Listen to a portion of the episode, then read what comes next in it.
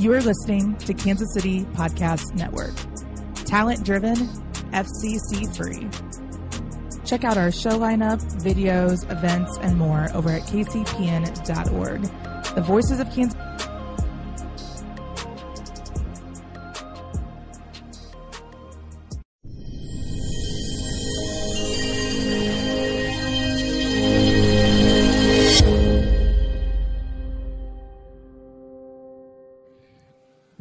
Welcome into an all new edition of the Tailgate Podcast. Uh, been off for a couple weeks. Uh, another, the third annual, or third annual, the third podcast that never was Yay. last week. Uh, I wasn't a part of it. I was out of town.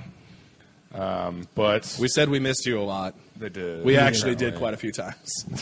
there was a point where it was starting to Where's run up Dad? the rails, and it was like, oh, this is why we need Aaron.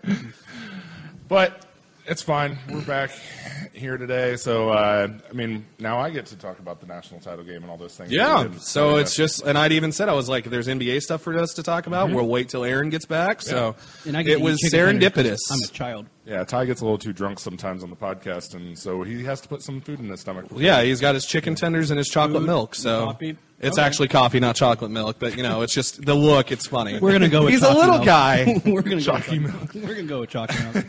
he's just getting ready to be a dad. I'm So- really mad that these aren't dinosaur-shaped chicken nuggets. That's all that I got. That would be appropriate. 'cause You're a damn child. Mm-hmm.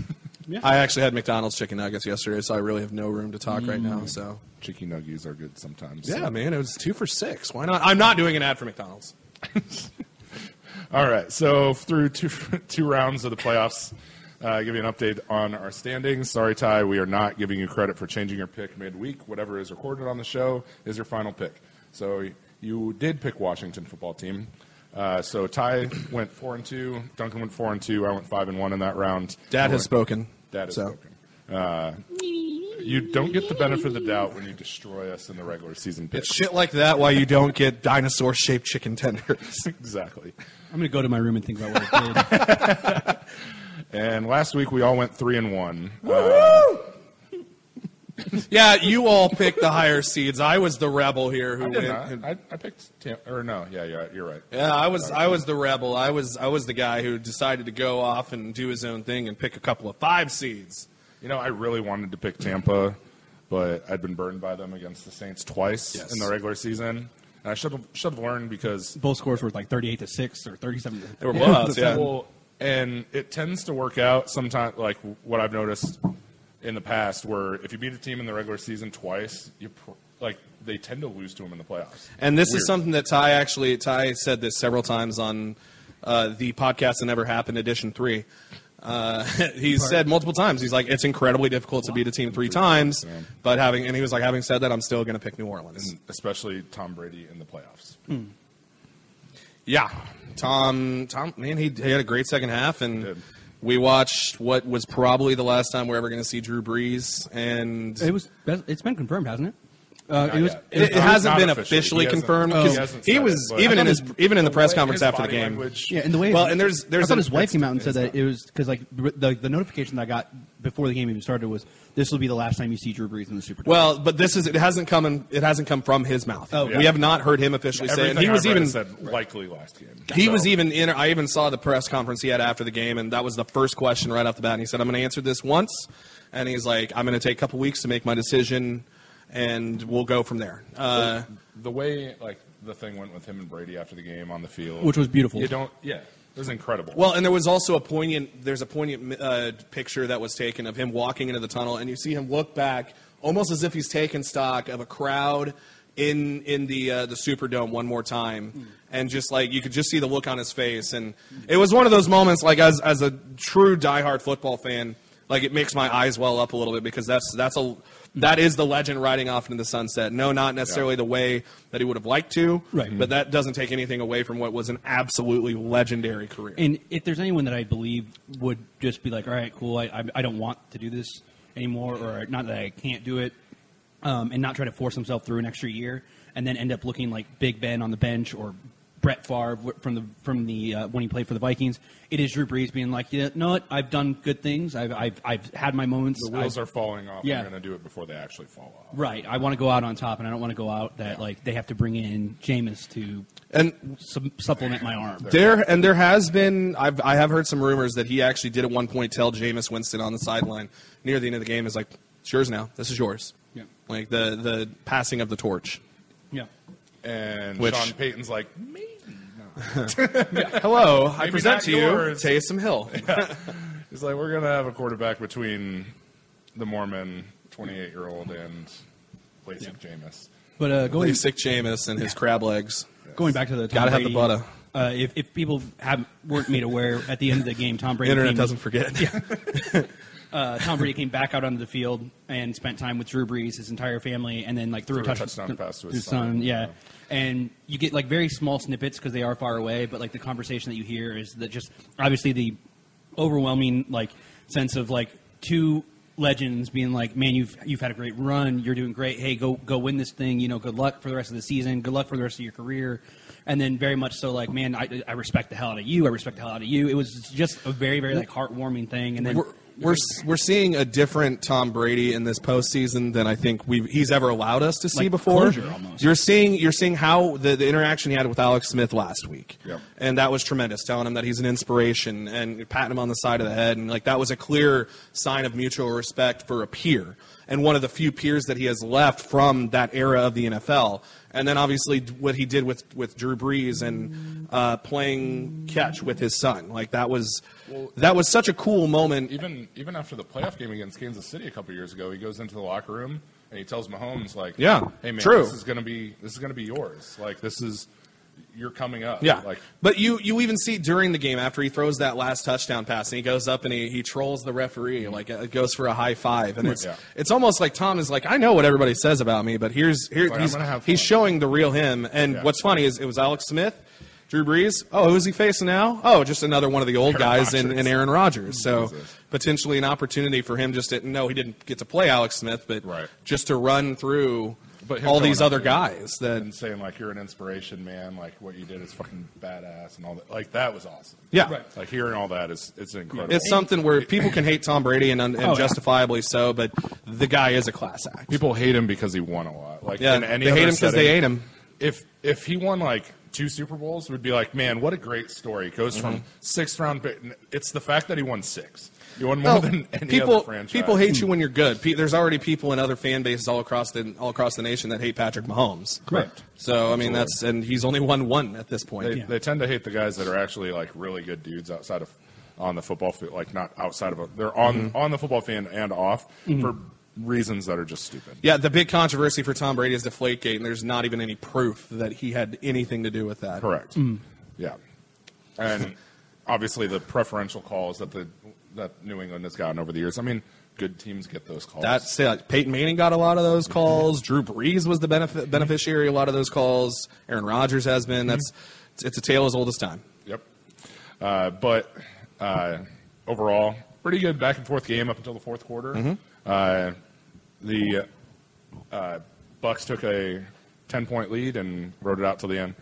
Um, And but now we get the battle of the Bays. We get Yeah. battle of two quarterbacks that for the longest time until Pat Mahomes entered the league were called the two best quarterbacks of that generation. I mean, they are, I guess, a different generation than Pat Mahomes. So you're getting the, the old school quarterbacks on one side, and then you have the new kids on the other side. You got the rocket arm young kids Uh, going the- against each other. the, So the thing that I kept on coming back to this week is the like we talked about with like Drew Brees riding off into the sunset is like the natural passing of the mantle to Mm-hmm. all like from, and that's that's why this quarterback draft class is so important to me Mm-hmm. is because there are so many big names that are being replaced that like sure. we grew up with. I mean, these are players that have been th- there for a long time, have been staples in the league, and that's your your Big Bens, your.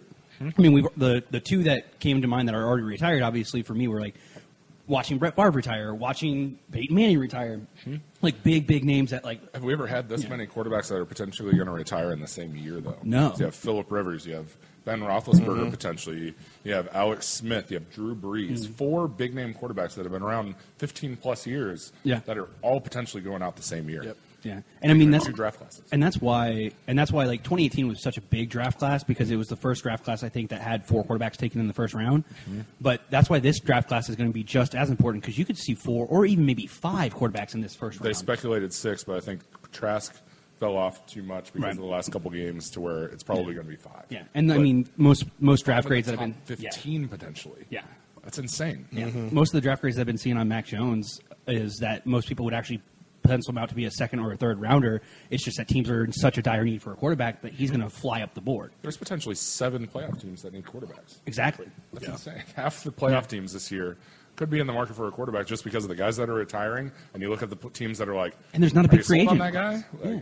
It's not. A, I mean, it could be. I mean, you could see a Matt Ryan be available. You could see some of these guys that are like that have been middling on bad teams for the last couple te- couple years. Let Don't our veterans say are- it. Don't you guys say it. It's going to be Matt Stafford on Don't. He's going to be. Don't.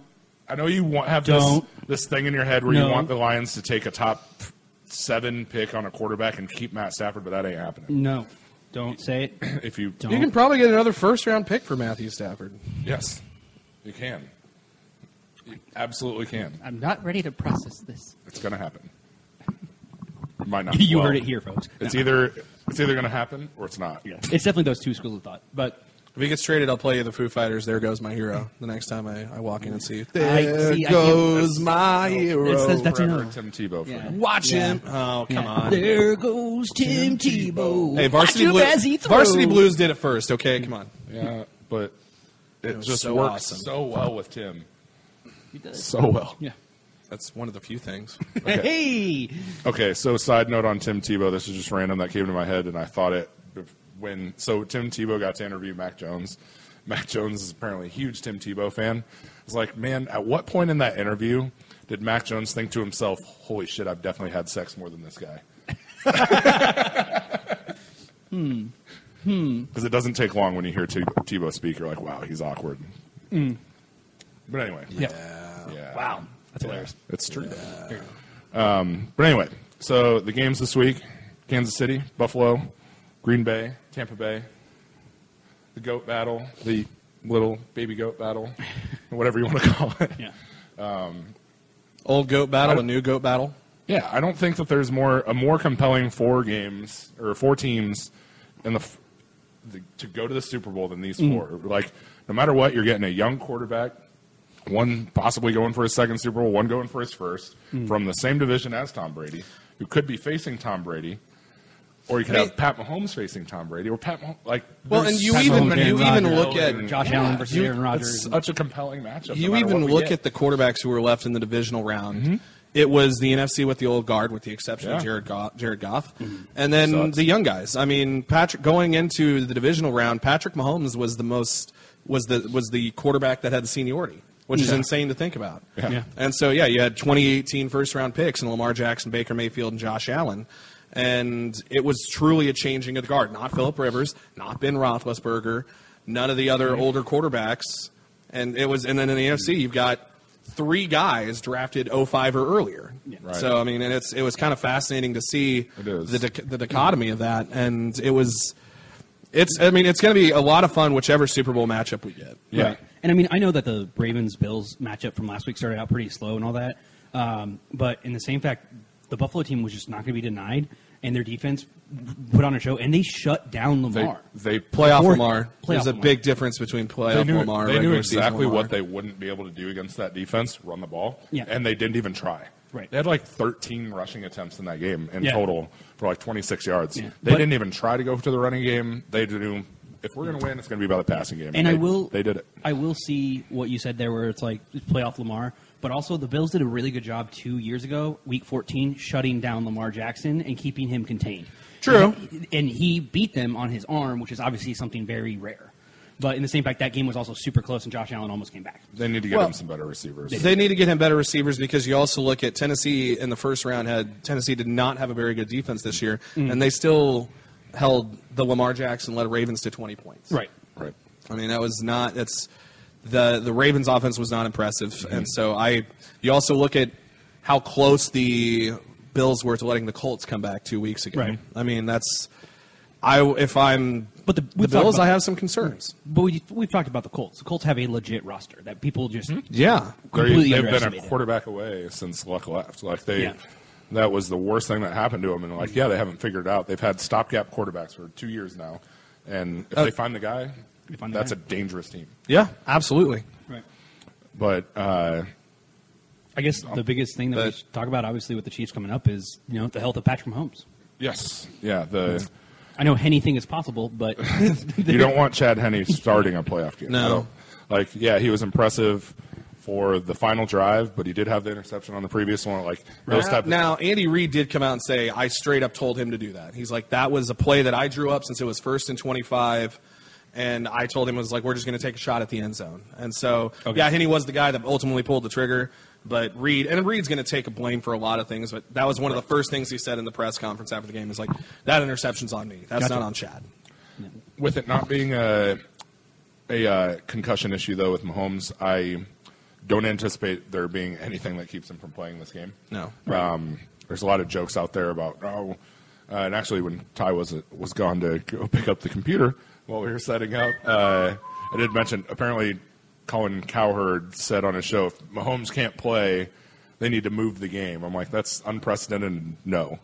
But that's not even an issue. No. And he, as a major media member, should know that. Yes. Like, it was a nerve issue, not a concussion issue. Like, right. So, and and to all the and the jokes that he referred to, there's so many memes, gifs, and all sorts of pictures out there that people making jokes of, oh, here's some the the doctor from The Simpsons, Doctor Nick. Hi everybody, you know, coming in and here the Chiefs bring in uh, head specialist to take a look at Patrick Mahomes, Doctor Nick, and and then the other jokes being is oh and. Practice squad quarterback Schmatrick Mahomes ends up coming into the game and saving the day, and Yeah. it's like you, people can make these jokes all they want. The fact of the matter is that the Chiefs held Patrick Mahomes out of the game, even though he wanted to come back in in a dire situation, Right. and that speaks volumes about how serious the Chiefs are about keeping their players Health healthy and doing what is right. And the thing that I love the most, uh, from like my perspective, was looking at the Vegas lines. How like they they halted to, to look at the Vegas lines, but what they were talking about with the Vegas lines was it's either going to be Patrick Mahomes coming back and it's going to be Chiefs by three because these are two good offenses. They're like, or it's going to be Bills by nine. And so you'll be able to tell right away from there. And then when they dropped the line at like plus three, it was like, all right, cool. Mahomes is Mahomes is good. Yeah. Like yeah. once- Vegas doesn't I mean, lie. it was it was out there shortly after the game that it wasn't a concussion issue, and I don't like no matter what the nerve issue thing is. Like, I can't imagine that taking a week yeah. to No, more and than a week. To Jay Glazer heal. came out, and I mentioned this before. The, mentioned this to you before the show, and Jay Glazer mentioned in one of the post game uh, discussions that that he and the Fox crew were having that it's he equates it more to not being a concussion from what the symptoms were there to being choked out Right. in MMA, and that's something that.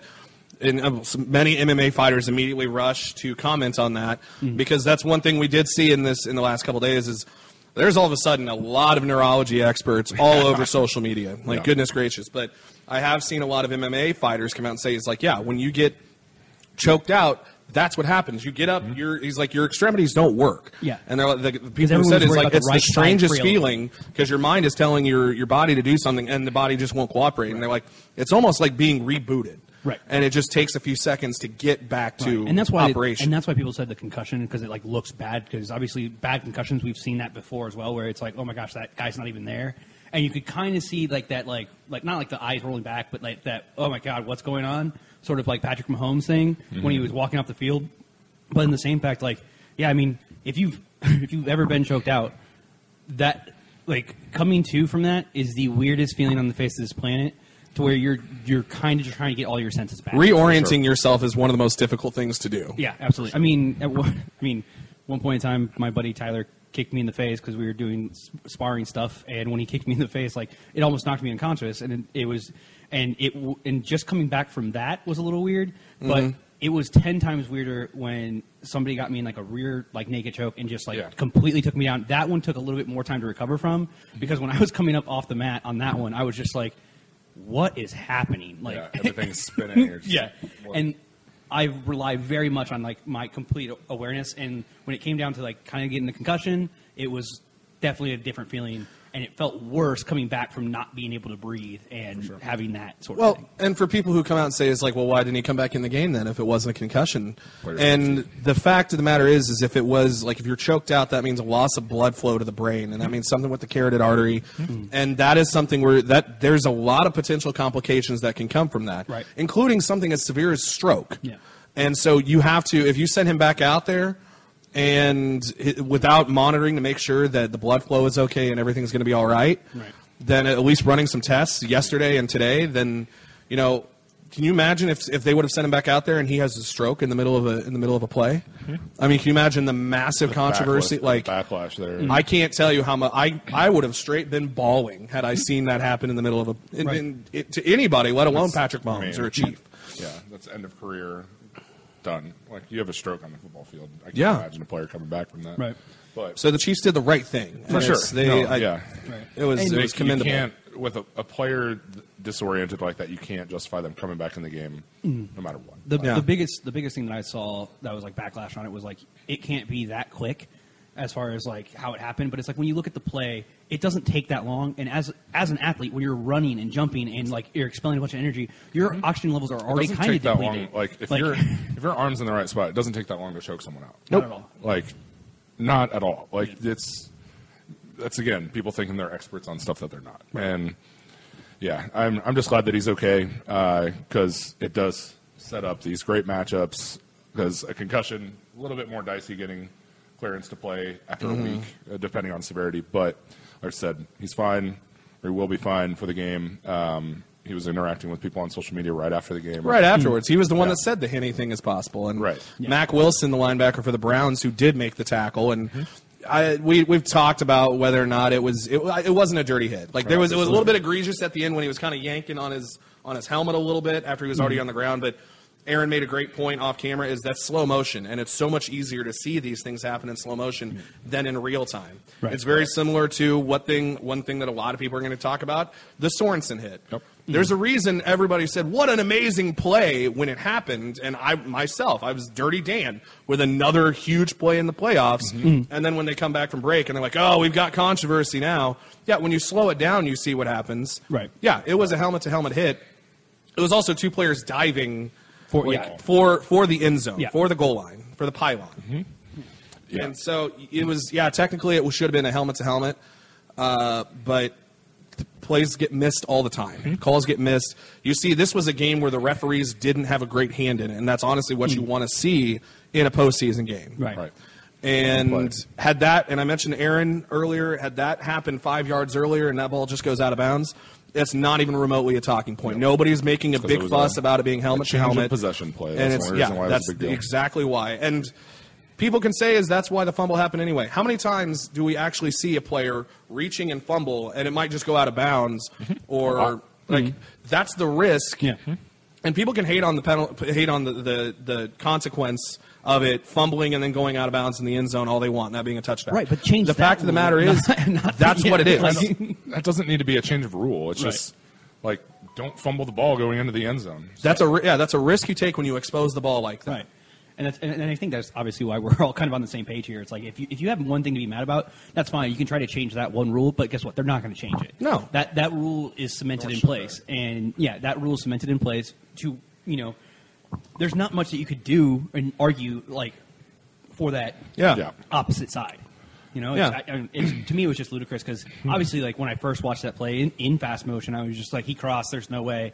And then, like obviously, when they brought it back down in slow motion, I was like, wow, he made that play. Yeah, But- like ju- it, was- it was just it. You've seen now last year in the Houston playoff game Hmm. when he had the tackle on the, the fake punt attempt, and then he also forced a fumble on a, on a kickoff return or a punt return in the in that game as well on the very next possession. I mean, that's something where I've gone on the spoken and talked about. We talked about Ben Niemann and Dan Sorensen and how the Chiefs would probably like Niemann to be that gritty, undrafted player who's that you got. He's got all the intangibles you like, but the difference is Sorensen and Niemann still has time to eventually Yeah, become this guy. But him a Sorensen, chance, damn it. and Niemann played better down the stretch. Don't get me Our wrong. Iowa guy. Uh, I know I'm not hating on Iowa. I know. It's okay. It's okay. But Sorensen comes up with these splash plays, and that's what he did Right, again. yeah.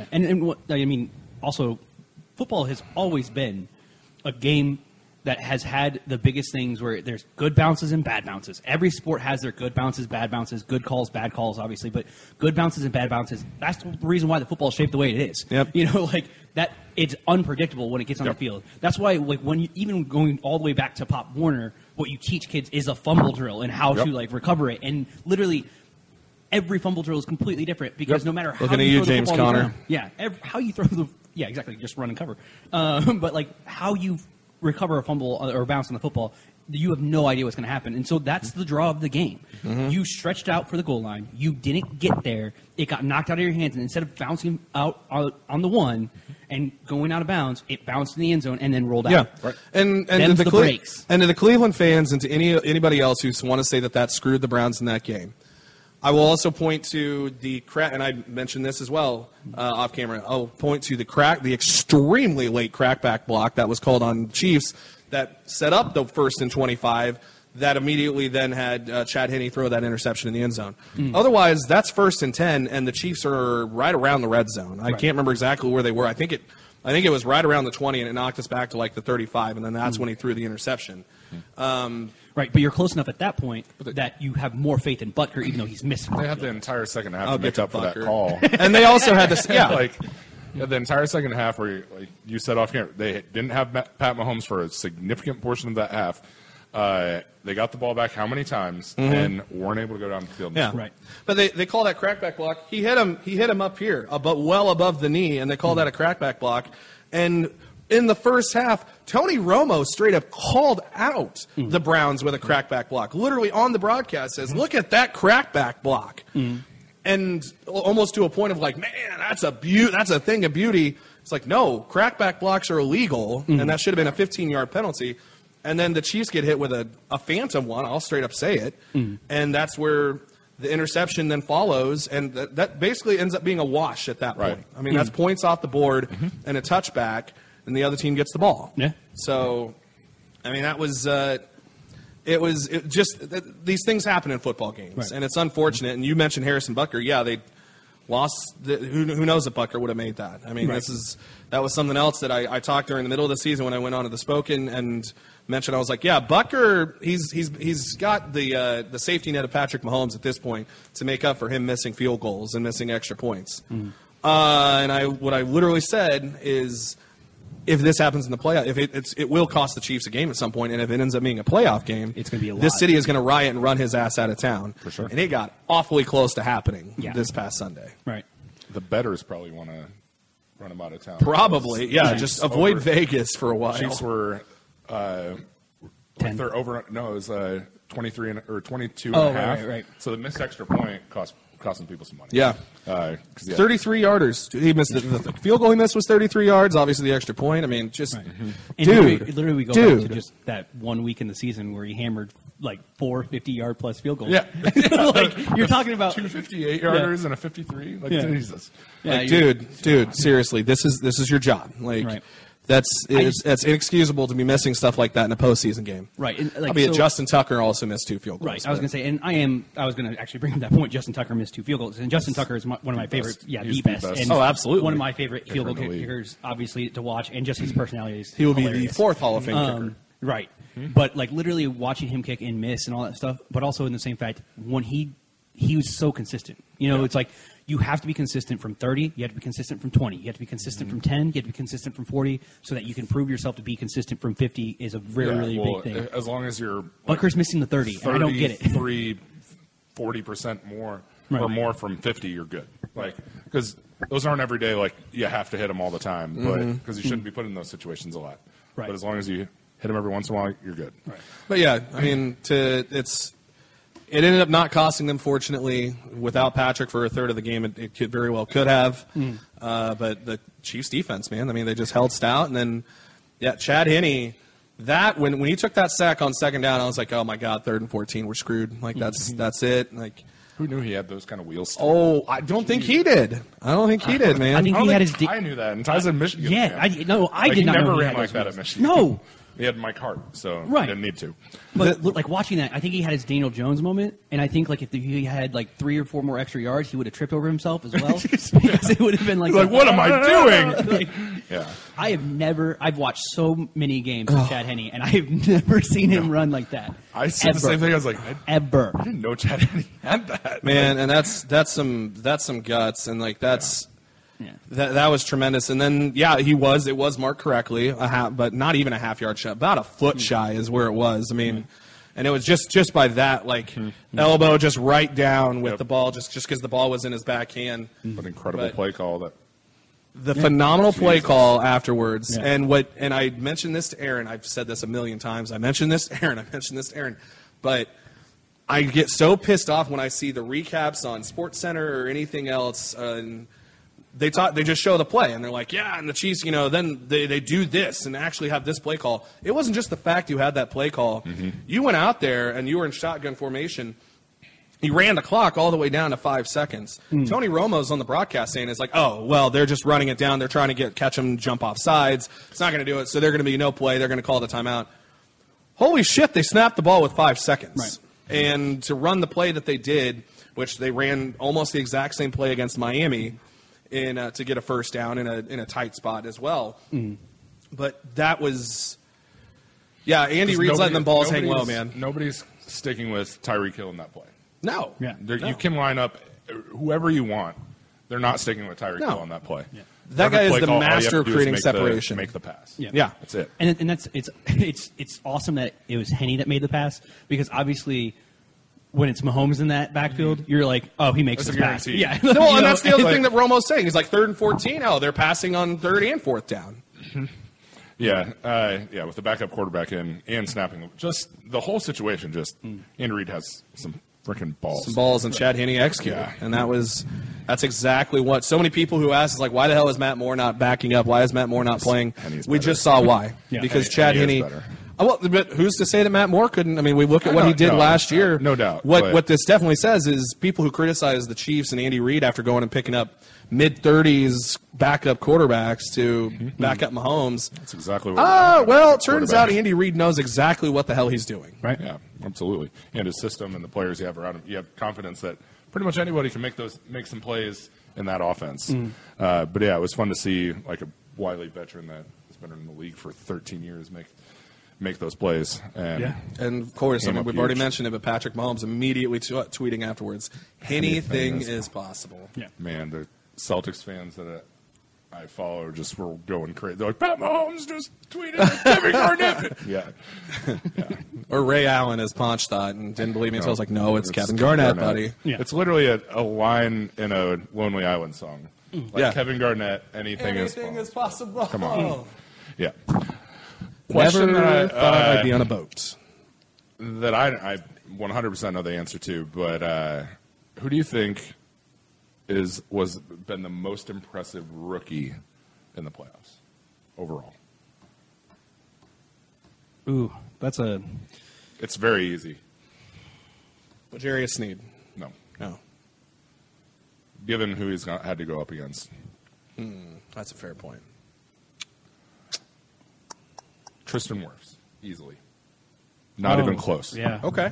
Through two games in the playoffs, facing Chase Young and Cam Jordan and a multitude of other pass See, rushers. I was gonna say- up one pressure, zero sacks. See, I was gonna. I was gonna say Winfield, no, but that's but like like I it's, I didn't even really as as horrible as it is. Teammate, we but- don't think about the, the offensive line enough. He But- legitimately right. should have a, a legitimate case to win Offensive Rookie of the Year over. Every, I don't care what stats any quarterback, wide receiver, anyone put up. What he's done this year as Yeah. a rookie is insane. I do Yeah. think that I do think that obviously it's probably going to go with Justin. Oh, for sure. No, it's Yeah. going to gonna go always be a skill position player. Right. Like you know, like he's going. to Tristan Wirfs going to be a first team All Pro potentially, and not win Offensive Rookie of the Year, which is Yeah. stupid. I think Winfield is going to be first team All Pro on defense. He's had a pretty Safety? s- pretty solid. He's had some maybe- solid. maybe- Having solid games is different than right, first right. team All Pro. right, You're the, one of the top 32 players Mm-hmm. in the league. Like He's unreal, and he was Yeah, what, the third yeah, he's or just fourth outside tackle that. taken. Uh, Fourth. let's see. Thomas was first. Becton went ahead of him. Yeah, I believe he was the fourth. think he because was the fourth I think Wills Wills went to Cleveland. I, you- and that was even. I, it was my He- team that had that pick. Yeah. and it was it was He the went Giants that took the first tackle. yeah he went before Jackson. I couldn't believe it. Like when he didn't go number one after what he did at the combine and everything, like the career he had, Mm. like Yeah, because that was the point back, that like That was the big that was the of- point Ty and I had made. Is like this is a COVID off season where it's, it's clear that the Giants they didn't Locked in uh, their do anything else. They just had had the guy who they had uh, in January or February, and Andrew Right. Thomas. which I I can't. I don't know this this year. We'll we'll It's gonna be dive tough. into- we'll dive into everything, but they just kind of released what they're going to be doing for the draft, and so we'll talk about that coming up, obviously. But there's just some insane things. But yeah, going back to playoffs, I mean, whew, I mean this is this was a great week. Yeah. this was a fantastic week. I mean, you had. I mean, obviously, the matchup that people were like, eh, about was obviously like Aaron Rodgers and you know versus the Rams and all that stuff. We kind of saw that going that way, um, but they still had some fight in them, and you know it was Jalen that. Ramsey But got his ass kicked though. yeah, yes, he did. Oh man. This is the first time since week one that he's given up over 50 yards in a game. Yeah. Who did he play in week one? Cowboys. Cowboys. Mm. Um, but this is We- twice now we too that this. Jalen Ramsey has come out and talked trash. Is like we're doing, we're going to the Super Bowl, or Right. oh, yeah, they can go home and sit and watch the game on their And couches. it- yeah, and Oh, that was idiot. that was definitely one of those things where we were talking about it the week before, where it was like him matching up versus you know shutting down this wide receiver, him matching up versus this person, but it's entirely different when you're matching up against Davante Dude, Adams. but it, it wasn't just Adams who was cool. Allen Lazard was Alan was burning him. burned burned him. Yeah, and That long pass, Yeah, yeah. and so like that. And that was the thing was like they were moving him around, and they're like, we need to talk about Jalen Ramsey. He's going to shut him down and all that stuff. But like that first play that he was so mad about with that little out route was Aaron Rodgers and Davante Adams quintessentially being like, we're going to get you. And then he mm-hmm. got he got knocked off his game early. And then he just started letting. I mean, Allen Lazard looked awesome on that deep ball. There was a couple of passes that he was covering Marquez Valdes-Scantling, and so you name it, a receiver caught it. Like honestly, like yes, they might not have all gone over fifty, but their combined yardage versus Jalen Ramsey would probably be about I mean, 212 yards and two touchdowns. What was Aaron Donald crying about after the game? Was it the fact that he stuck with Jared Goff as his quarterback for the next few for the next few years for the the rest of the prime of his career, basically, or was it because he stuck with Jalen Ramsey as the second best player on his defense, and Jalen Ramsey continues to get burned in the playoffs? right? I mean, I think McVay is smart enough to where if, I mean, I think they give him maybe one more year. Mm-hmm. Oh, I'm sure. I, I would healthy. hope so. Yeah. But if he looks bad next year, they're moving on. Yeah. Right. They'll find a way to move on. There's always way. Like, yeah, they'll take the the dead cap hit if they have to, but you just can't stick with a bad quarterback for more than. I mean, just look at the. But even then, if you want to take advantage of still having Donald in his prime, and Yeah, you've no- got to go no get a veteran at that Yeah, point. look- you can't at- you can't try to develop draft and develop a guy. I mean, look at Marcus Peters, how quickly he faded kind of into the background. He's still a mm-hmm. good corner, but he faded into the background quickly because he gets burned so many times. Right. J- The, the same tape- thing might not happen the with Jalen tape Ramsey. was not great great. on Peters from the start. Right. Peters has been a guy. He's- he's a gambler. him- Yeah, He's a I mean, gambler. His has to have a better, a superior cornerback playing opposite him sure. for him to thrive. Ramsey- and he usually has that in Baltimore and Marlon Humphrey. Mm. But Ramsey's had one bad year, and that was in Jacksonville two Yeah. years ago. Mm. Like he's he's been one of the top three. he still is, and he still is absolutely. Yeah, But it's just in there's definitely something to be said for being in that big of a spotlight and falling so fall, so hard on your face. Sometimes you just need to keep your mouth shut and make, make the plays. Right. And if you want to talk, talk afterwards because that's what Richard Sherman did histor- like in that Mm-hmm. uh, against the 49ers. Charles Woodson. Yeah. Like- I mean, and he didn't even talk that much even after. Right. Like Champ he- he Bailey, just- man. Yeah. Mm. like, there's so many of those. I mean, even Revis early in his career Mm-hmm. he didn't. He let his talking beyond the field. Obviously, later in his career, he opened his mouth more. But early in his career, you didn't hear a peep out of him. Exactly. No. Joe, Joe Haden, the two, three years hmm? that he was good, it was just Yeah. like, just go out and do it. You Coming know? out talking trash rarely. Like look at look at all the trash Look that at- Kareem Hunt came out talking. He not not a lot of trash, but Yeah. he sure talked a lot of trash during that game. I mean, you Well, saw the go to sleep thing after his touchdown, and then And but you you even saw him sitting there jawing with Chiefs players over and over again, like to the point where it's hey, hey the whistle blew. Like Baker Mayfield had to pull him into the huddle at one point because mm. he's jawing with Chiefs mm-hmm. players. And it's what this is something I had said last week on the pod on the podcast never happened, third edition. Um, is yeah, he's he says it's personal. Guess what? It was personal for a lot of his former teammates too. Right. Yeah. Absolutely. I mean, and he did not. Yeah, he got the touchdown, mm-hmm. but even then, that was it was the, the Browns' running game was not nearly as effective. At the end of the day, you are paid to play football. And if you let your trash talking get in the way of that and you don't go out and play, you're not it's not that you're not going to be remembered in this league, but you're not going to be remembered what you what you think you mm-hmm. want to be remembered for. Steve Smith is remembered for talking shit and talking trash. Steve Smith also went out there and performed at a high He- level. he backed it up. through the through the almost the entirety of his career. talk it, you better back it. Exactly. Mm-hmm. Instead of just talking. And there's and we do have a lot of players that come into the league that talk a lot and then just fade out and we forget about them entirely mm-hmm. because they do not back up what they say. for sure. That said, what are we doing for picks this week? Man, like I want to keep riding the Josh Allen, holy shit, Buffalo Bills sort of thing. Please don't hit me, Duncan. Um, but It's not me gearing up for a punch. Don't worry. just see him just cracking his knuckles over there. I'll move. But I mean, I think it's clear the Packers uh, for me uh, still because I going through Lambeau is still tough. Um, even though they do have the quarterback that's better slated to play in the cold weather, um, I think the Packers have been that all inclusive um, offensive team. I do think the Bucs are getting hot at the right time, which is definitely a very good thing for them. And they and they have- beat the shit out of them in the regular season. Right, they did, and that's why, and that's why I think it's kind of like revenge game for the Packers, where it's just like you embarrassed us, let's try to make this even. But it's also really hard to go against that Tampa line. Remember, was it at home or the regular season game? Was it? It was in Tampa. It was in Tampa. It was in Tampa, and that's why it's like I think it was you embarrassed us during the regular season, but then we also have to talk Come to about house. the number one reason why we were fading the Packers from the start, Bakhtiari. That Tampa But defensive their offensive edge, line has done a. Their offensive line coach has done an Incredible incredible, job replacing of keeping like keeping that offensive line. Yeah. to protect and how them more. quickly Like, Aaron he's- Rodgers releases the they're- ball, they're doing a good checks job. down. Yeah. Oh, yeah. But I, I like the Packers, and honestly, um, I think this Buffalo Chiefs game is going to be so close, and it's so hard for me not to choose the Bills, but I got to choose Chiefs.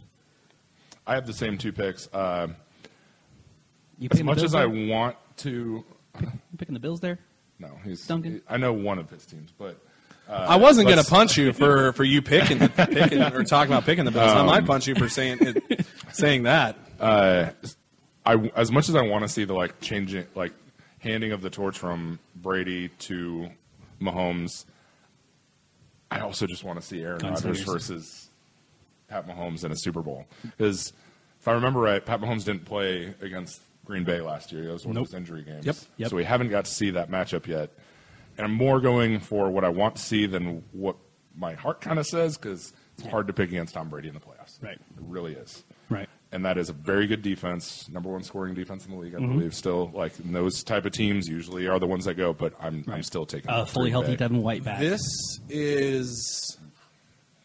Say that again. a fully he- healthy Devin White back. He played last week, but he looked great when he was able. He to was phenomenal against New Orleans. Are you, are, are you kidding me? No, that's why I said he looked great. Yeah, Because like was he- I was he was- fully, fully healthy, Yeah. and he flies over the field. Yeah. That's why I was like the the names that come off that Tampa defense, that Right. that stout line, Devin White putting the linebacking core on his back, and how fast he moves over the field. It's clear why he was such a high pick last year. For sure. And then Winfield as a as a as a uh, rookie, but he's been And playing Dominic lights out. Suh has been Dom- playing yeah. well. And uh, Jason Pierre-Paul has been playing well. Like that Tampa Bay defensive line has been outstanding. And to think that we said that this defense was going to take a major step back with Vi- Vita Vea out. Not even major step back. We said probably a slight step back. But it was a huge move for It them to go and get Steve McLendon from the Jets. I mean, McLendon's 34 years old, but that guy was still a stout, solid nose tackle for a decade in the NFL. And now this is his opportunity to get to play for a contender, Right. you know, for a team that might go to the Super Bowl. Uh, man, this is uh, it's crazy to think about in what is his 16th season, 16th or 15th season. This is Aaron Rodgers' first NFC championship in Lambeau Field. This is the first time the Packers are playing in the NFC right. championship That's at home. right. Jeez. Uh, and when you consider they're both Southern California boys, um, but man, Brady has played a lot of championship games in cold weather. right. And this is this is Tom Brady's 14th time starting in in, in a conference championship game. And it'd be his 19th different opponent in the playoffs. Ugh, wow. Right. This is it's it's absurd. 18 different teams in the playoff. Or yeah, But that I- is insane. he's played over half, the, more than half the league. But nine months ago, I came out and I said that when as soon as they picked Jordan Love with their first round pick, I said that Tom, or, uh, uh, Aaron Rodgers is going to be on a revenge tour. He's going to have the biggest chip on his shoulder, and I think that nothing has changed there. We've seen him have the best season of his career, and I think that he finishes, or not finishes. I think he takes the next step. So I'm I am going to pick Green Bay. I'm very excited to watch that game. Uh, I kind of wish it was the second game. That way, I didn't have nerves going into you know a Chiefs game before that. But Yeah. I would- so yeah, I am going to pick Green Bay, and uh, yeah, I'm going to pick Buffalo for over the. Fuck no. I was like, Are wait, you what? kidding me? Come on, boys. Like, really? You think that Ty? Like, really? I know you were joking, but really? You had me for about a half second, and I was like, "Oh wait, I forget." Acting? We, we tell jokes sometimes. Yeah, yeah, there we go. All right, this so is. we uh, the same I got my, my I- bandana here. I think this is honestly the best picture of what we wanted for the NFL playoffs is Brady versus Rodgers and the the youngest challenger going up against Patrick Mahomes, which is weird because they're What both would so be young. hilarious though is if we do get that matchup in the Super Bowl, and it's like a seventeen to ten game. But, right. It's like a defensive battle where we're just like, "What? Like But- this isn't? yeah. No, this isn't how this is supposed to go." But I mean, no, it's- very it's, very uh, rarely do we get the one v two matchup that we have. Uh, I mean, obviously not the Bucs, but in the AFC West or, or AFC, obviously West with the Chiefs. But like literally, the AFC one v two matchup is one of those things where you're just like you're kind of salivating because you're like. But you know, Baltimore's going to upset somebody. Tennessee's going to go on a run. Which I mean, a, look at a. it's a I mean, rematch. It's Right. t- like yeah, Kansas City beat them, but Buffalo got really hot at the end of the year. It's, And- there's a lot riding on this game. Mm-hmm. Yeah, Like, it's it's two offenses that have happening. performed outer worldly at times, and two defenses that are coming into their own at the end of the season. Yeah, what a lot of ask for a people, better that's what a lot of people aren't, I don't think, giving the Chiefs defense some of the credit, particularly to Ron Mathieu. I mean, he balled out in that second half. Mm. And he came in and he, he shut them down. And so, I don't understand how he's on his what f- fourth team. Yeah, third team, third team, yeah.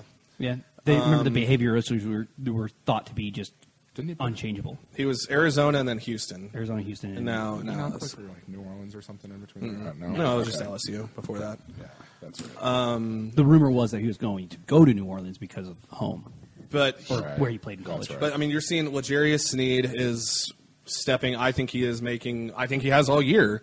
Is a future Pro Bowler. I think he's definitely looks like one of those more exciting rookies. That's why when you ask, you know, who is the best, who's been the rookie performing the best, and uh, we did that last week also for you. We dropped the pins. We're like, this is for Aaron. Um, yeah, I'll get.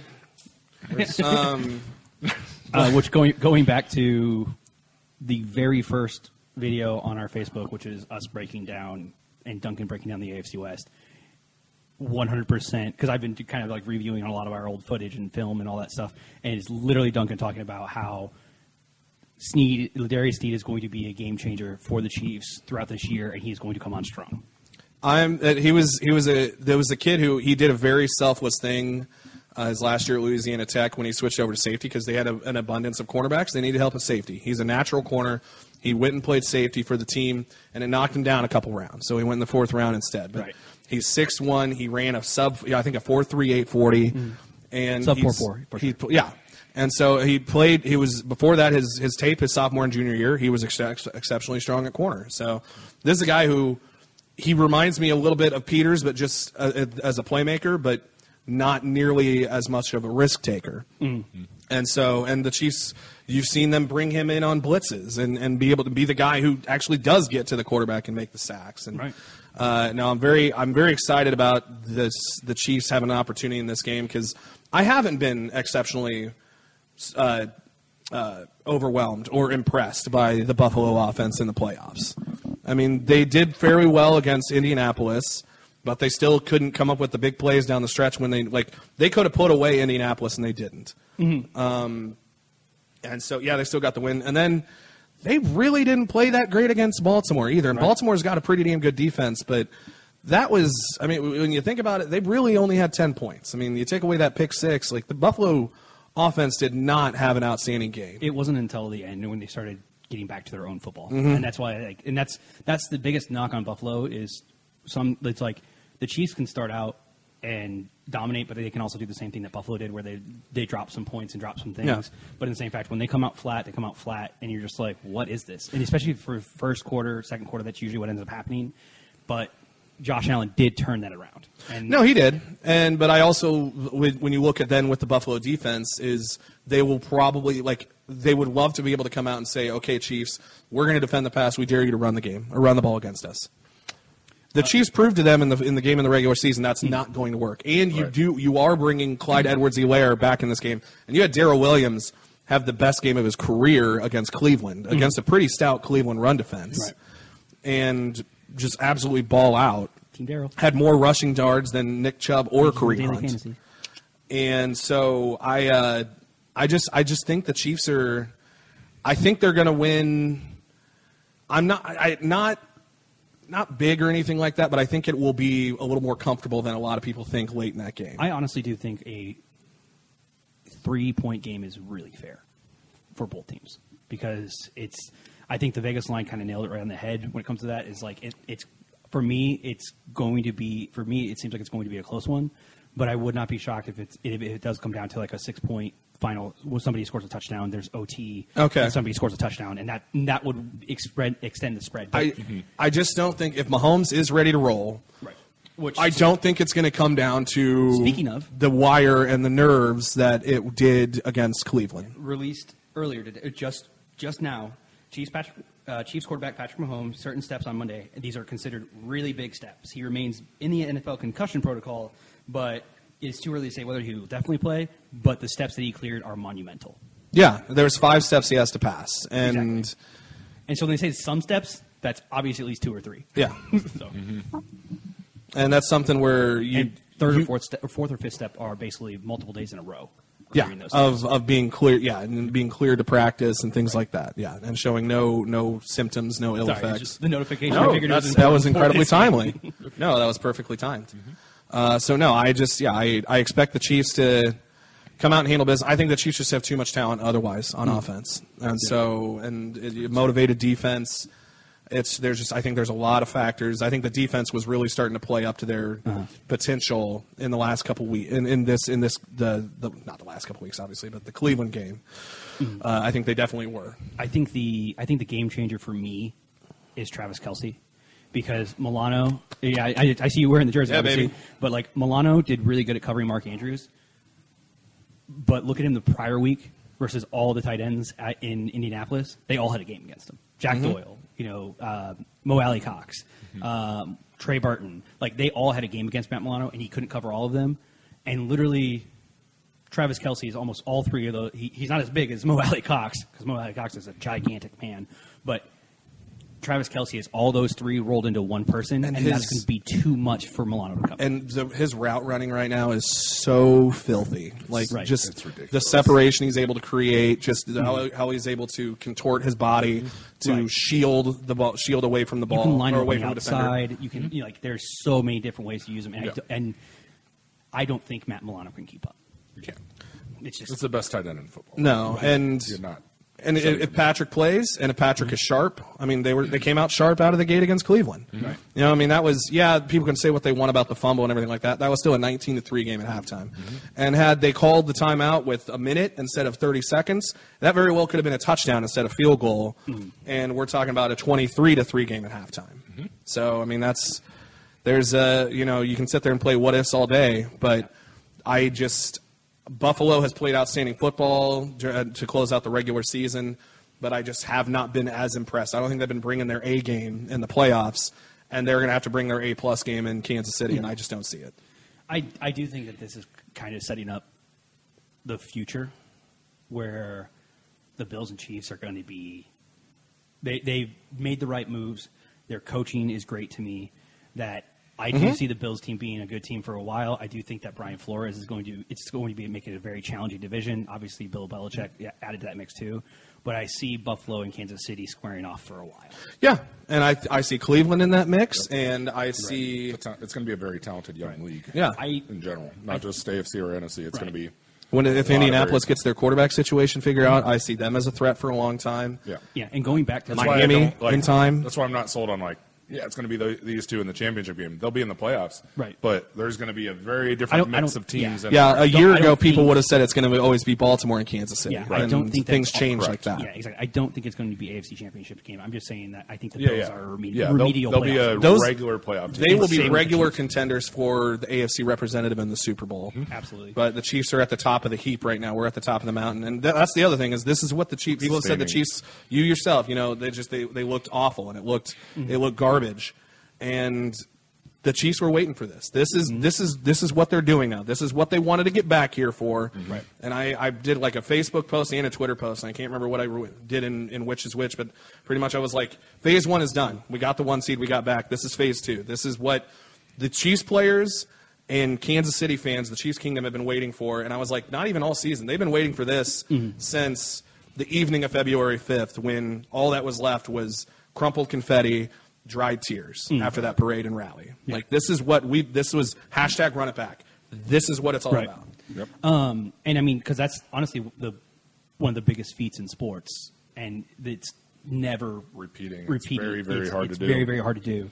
Um, and we're looking at potentially the team that that has a really good shot at doing it. Um, but I think that also, like when we talk about the whole Josh Allen, Patrick Mahomes thing, is that's oh, it also uh, leads into the draft being so important this year for quarterbacks. Is that's why they I believe there is going to be five in the first round, or or even six in the first round, because you're going to see a lot of teams that have to replace a big veteran, and also in the same fact they're going to be like, well, if we just let a kid develop. Josh Allen is that story. Mm-hmm. Josh Allen is the, The only what, way, what we yeah, can the get. only way that it won't be five is if one of those teams that does need a quarterback goes and gets a Stafford or a Matt Right. Ryan or one of those guys. And even then, you could still see them taking a quarterback if it's Matt Ryan because Right. he's I, older. I mean, everyone's going to be willing to probably pull the trigger on a Trey Lance because they're going to be like, well, Josh Allen was a you know no name kid, and like Lance's potential is outrageous. He's, Right. he's going first just based off of that. yeah, yeah, absolutely. But that's what I'm saying. Like, but like even like Josh Allen went second round. No, First he round. was- First he round. was Yeah, first first round. Josh But that's the Allen's thing. top 10, yeah. th- that's but that's the thing is like they're going to look, they're going to interview these quarterbacks, and I think we're going to have the most quarterbacks taken in the fir- first, like you said, first ten picks, not even just. Yeah, no, that. I think I think there's a legitimate when you look at the teams there, there's a legitimate opportunity to have five in the first 15 picks. right. Will it happen? Probably not, but Right. it's it could. Right. Very well could.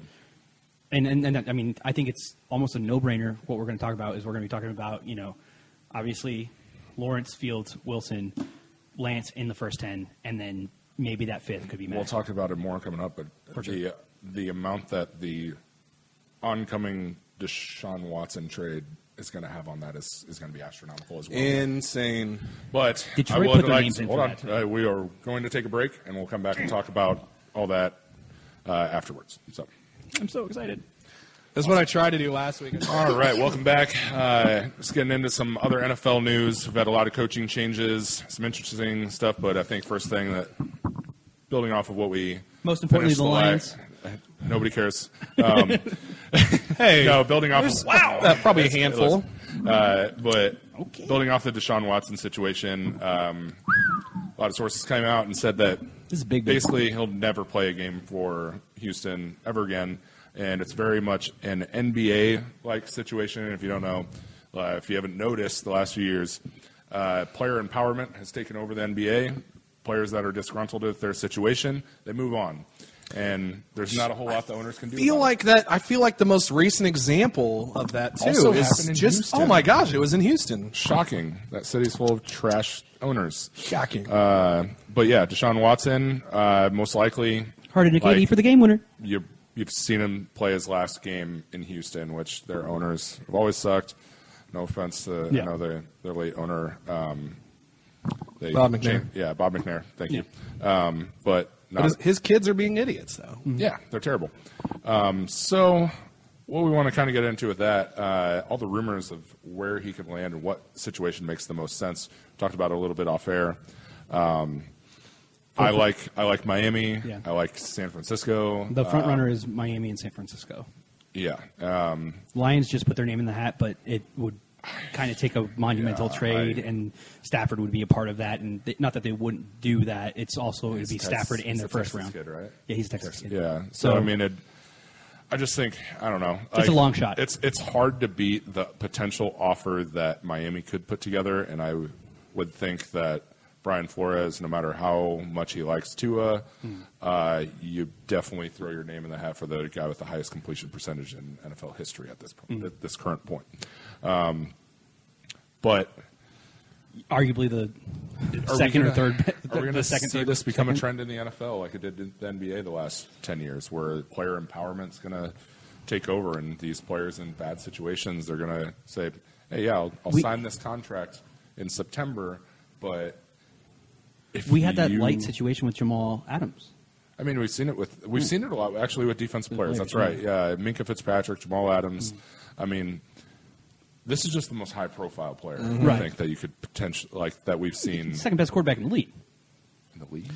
I don't. I don't think Deshaun's. You can the second argue best. for or second or third. I don't think that he's the second. I would third. say maybe fourth or fifth. Well, I'm saying I'm saying Like, second he's based good. off the simple fact that like he has his whole career ahead of him. Sure, but I still don't think he's second or third best quarterback in the league. Yeah, I, He's very, very good. I think he's very and talented. we haven't seen him. I think he's top five at least. for sure. No, that's what- yeah, we- fourth or fifth. Yeah, but uh he's not the second best quarterback in the league Patrick Mahomes, Aaron Rodgers, Russell Wilson would be my one, two, three. for sure. I, I just don't think they're going to let Russ cook, especially with the hires that they're going to do. And They say that. I'm just, but no, no, no. We're not talking about production. We're just talking about the best quarterbacks. Russ cook. Right. We're just talking about the best quarterbacks. Yeah. Pete Carroll's going to figure out very quickly that, like, hey, you, you have a franchise quarterback running the ball is 50 Th- times. Brian Schottenheimer was their offensive coordinator. All right, that's that was. But it could be Adam Gase. Or it could be Mike Kafka. I hope it's not Kafka. Or- Yeah. I hope I hope for Russ's sake it is, Is Kafka. Kafka. I hope for your guys' sake it's not. But That's our, that's that's Reid's replacement, baby. I hope Mike for Kafka. Jamal Adams' sake that it's not Adam Gase. Because that guy's going to be the most upset person in Seattle. if I hope Adam it does Gase is happen because hired. that would be high comedy. It comedy. would be so funny. But back to the whole player empowerment thing. Like hmm. there are quarterbacks in these bad situations that you can make the game. Like it, this could open up a huge can of worms. Right. I just don't know if it's going to happen though, because I feel like quarterbacks are more tied into their franchises than a lot of NBA players are. I think that signing an extension and being a part, like, because I think most NFL teams are going to go out of their way to keep a football player, a quarterback happy. No doubt. And also, the NFL is not a league in which you are seeing a lot of these disgruntled players in the NBA. They want other great players around them. Whether they have to go seek a team that already has great players or whether or not they want their organization to bring in great players. The NFL is not that way. And it's also harder to show that you're a great NFL quarterback without a lot of great players around. Mm-hmm. Sean had the benefit of having uh, DeAndre Hopkins Yeah. for the better part of his career up until this year. I mean- so he was able to flash a lot. I think And, and even this certain other positions, sure, but I think quarterback, no. I don't think this is going to be. But even this year, a benchmark Deshaun, or anything. Deshaun flat like he didn't. Yes, they didn't make the playoffs or anything like that. But his stats and hi him single handedly keeping them in games was super impressive. I mean, he, I mean, he made Will Fuller look fantastic before. Obviously, we found out you know he was on the whole Giambi juice. But uh, for the most part, like Will Fuller looked like a great wide receiver. Keke Coutee came on at the end. Brandin Cooks like th- he finished a year completely healthy and or missed Right. like one or two games, but like he made that team look really, really good with like age he didn't make superstars. them look really, really No, good. that's in, a in certain games. That's a very big stretch because they were bad. Yeah. they were a bad team. He made. His They finished with the third look overall pick in the draft. but that wasn't. That wasn't Right, a I, good team. yeah, I guess I guess it wasn't like great team. I just, Right. Like you're still going to put up stats. It's the NFL, and it's the highest scoring league the league has ever been. I'm too fantasy biased, obviously. So. Right. Yeah, I mean, because you're ignoring the fact that Yeah. with the COVID year, Well, you're it's literally fan. the highest scoring season in NFL history. Everybody was scoring. Hmm. Everyone. So yeah, Deshaun's great. His teammates looked good, but he needs to get the It, hell out of there. it wasn't, and, and here's the thing: he signed an extension just a few months ago, so it's not like he was that eager to get out of Houston. Right, but he if he was money. true, but if he was that eager, wait, wait an off season. and, Like, he gets, and he just gets franchised. but you have It's not as simple as him just entering the market. He to get franchised for three years. He signed the Hmm. he can also hold out though, and I think I think there was more ways he could have forced their hand if he didn't sign the extension, because now it's a harder contract to move. I mean, somebody will make the trade for it, absolutely, For sure. But I just I think that there was other ways he could have gone about it, and so Fuck him. I just He got his money and he's getting the hell out of town. he Good is no no no fuck fuck no I, I, this is nothing to do with Houston. I think that's a, a garbage organization, especially right now. Mm-hmm. But I'm just saying like he he didn't seem that upset with the franchise a few months ago. It's just really been escalated a lot in the last few weeks, and justifiably so. I completely understand where he's coming from, Right. They didn't. They well. but I, I don't see this becoming a trend. it, but they basically they hired a search firm. They to figure out who they should hire for their GM. Mm-hmm. Completely ignored the advice of the search firm. Uh, Louis Riddick, I believe, was one of them. I can't Right. remember the other name, but they hired the kid Hit- from Nick New Caserio. England, Yep. and he might be fantastic. But obviously, Deshaun Watson had in in my and obviously the Bieniemy thing. He talked to Pat Mahomes. Pat Mahomes was like, "This is the guy you guys want." That's who Deshaun clearly wanted, and it took for until Until it was already a PR disaster. yeah, like until it already came out that Watson was unhappy with how things were going, for them to finally reach out and say, "Yeah, we want to interview Bieniemy," and at that point, it's over. You're you're just trying to uh, repair a bad situation with your quarterback, and it didn't work out for them. They they messed up every every step of the way this mm. offseason. And I don't blame him for wanting to leave, and I really hope he winds up somewhere with, in a good yeah. situation. No, no, and I, I completely agree. I, I just, I'm, the only reason I was saying saying is that it's it's escalated so much quickly. Is that was my part of my argument on why I don't see this becoming a trend.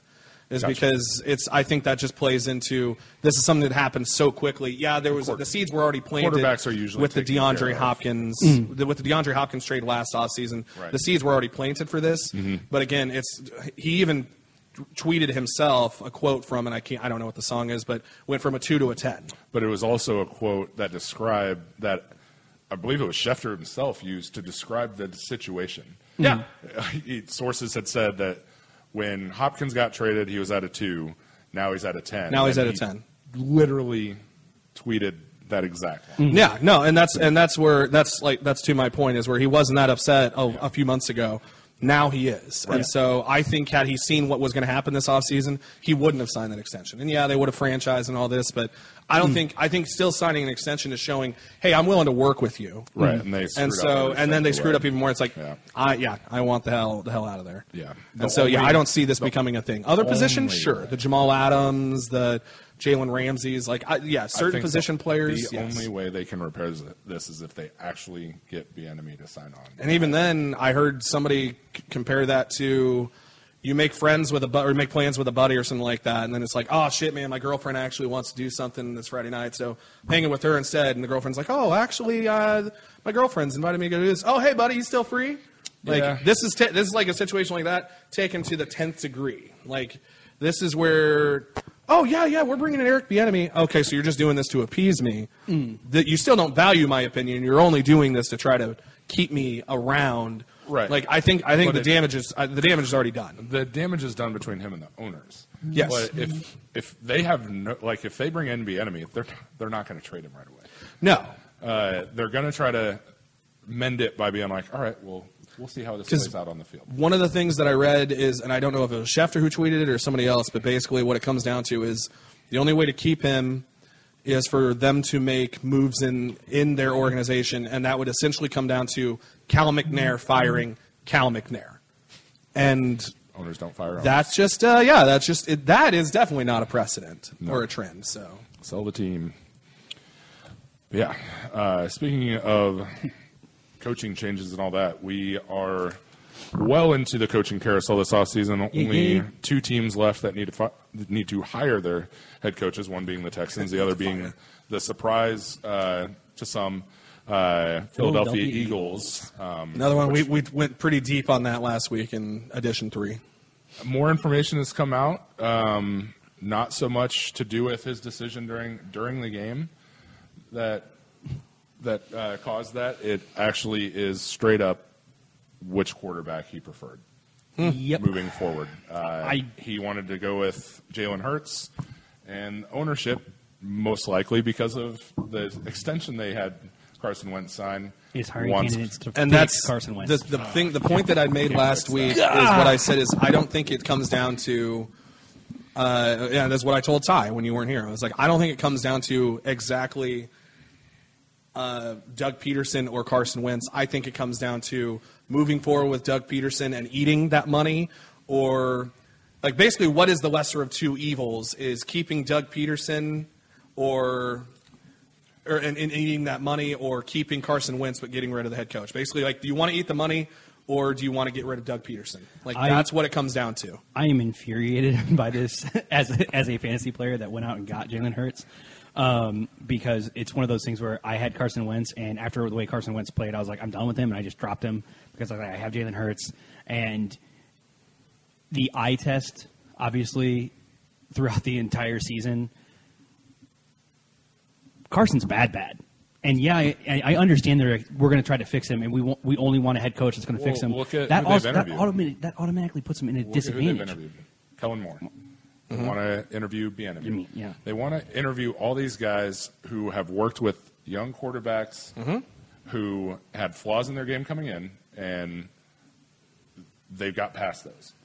You think about like Yeah. the gunslinger mentality with Mahomes. You think about Dak Prescott and uh, how he wasn't that great of a passer. I w- I won't say not good, but not. I wouldn't say a mm-hmm. great passer. And now he is becoming a great passer with Kellen Moore. They want these young guru type guys who, and that screams to me that they want someone who will fix Carson Wentz, and the damage is done. You But can't. and I don't that's think you can fix what that's his where. issues. But I still don't. And this is just a personal opinion. It's just something that I've wrapped my head around and I can't get out. Is I literally don't think it's because they want they think that Carson Wentz can be the guy. I think it's just because they don't want to have to eat eat the fifty million dollars whatever it would cost them to do. because no one's trading for that, and you're Like, gonna, I think that's what it is. You're either eating that in the sense of keeping him on the roster, or you're eating that in the sense of you're going to have one of the biggest dead cap Yeah. Mm-hmm. situations ever. Oh, I'm you cut him. Because I'm not that- saying next year is the first year of that extension. Yeah, Right. I'm not saying it's a good choice. All I'm saying is like oh, I Oh, it's a don't, I don't, I don't think that I they think think that. terrible I think that was what their decision was. Is that the money is more important than than the talent at that point, Right. or or than having the right are coach. cheaper to fire than getting rid of. Exactly. I think it's more. No, I get it. I think it's more likely at this point because of everything that because the teams see what happens. Instead of teams going out to try to get Carson Wentz, I see teams going and try to get Jalen Hurts and being like, "Hey, like, if obviously you guys believe in Carson Wentz, what's the price tag on Hurts?" You know, and it, it's it's not that it's like completely not uh, going to happen or anything like Remember that. this off season when we all talked about when they had these sound bites where they were like, "We're trying to build a quarterback factory," and I'm like, "That's not a thing in the NFL." Yeah. No.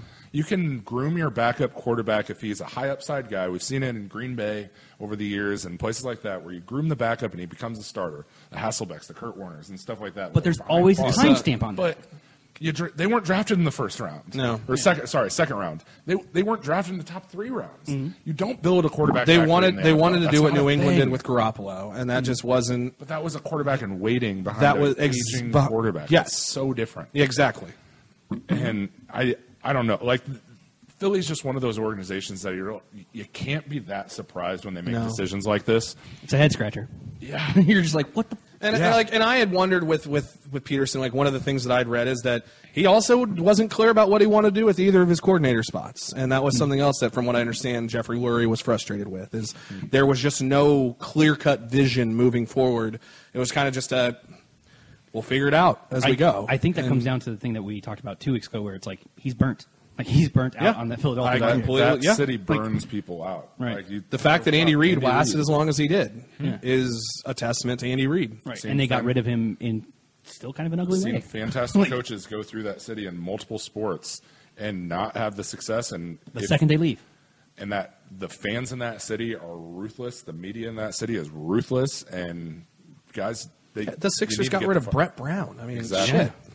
Doc Rivers will probably have a similar exit. Mm-hmm. I'm not like it's just it's that city. I Mm-hmm. don't know what it is, how it affects, how does it affect all sports, but it does. It took yeah, it took an old man, an old manager like Charlie Manuel to come in and right the ship for the Phillies mid-season, no less, for him to come in and lead them to a World Series. And Right. you look at the Phillies, they go out and sign Brett Har- uh, Bryce Harper, and they still haven't been able to do shit. Yeah, Philly is a tough freaking town. It is. Very There's a reason so. that the most successful franchise in that town usually is the Flyers, and that's because they're the, they're the Broad Street bullies. I mm-hmm. mean, that's they already have a tough mentality as it is, Right. Right. And you don't fuck with hockey players, so. True. Yeah, try to throw snowballs at, at hockey players or try to throw shit batteries on And- on the ice and see what happens.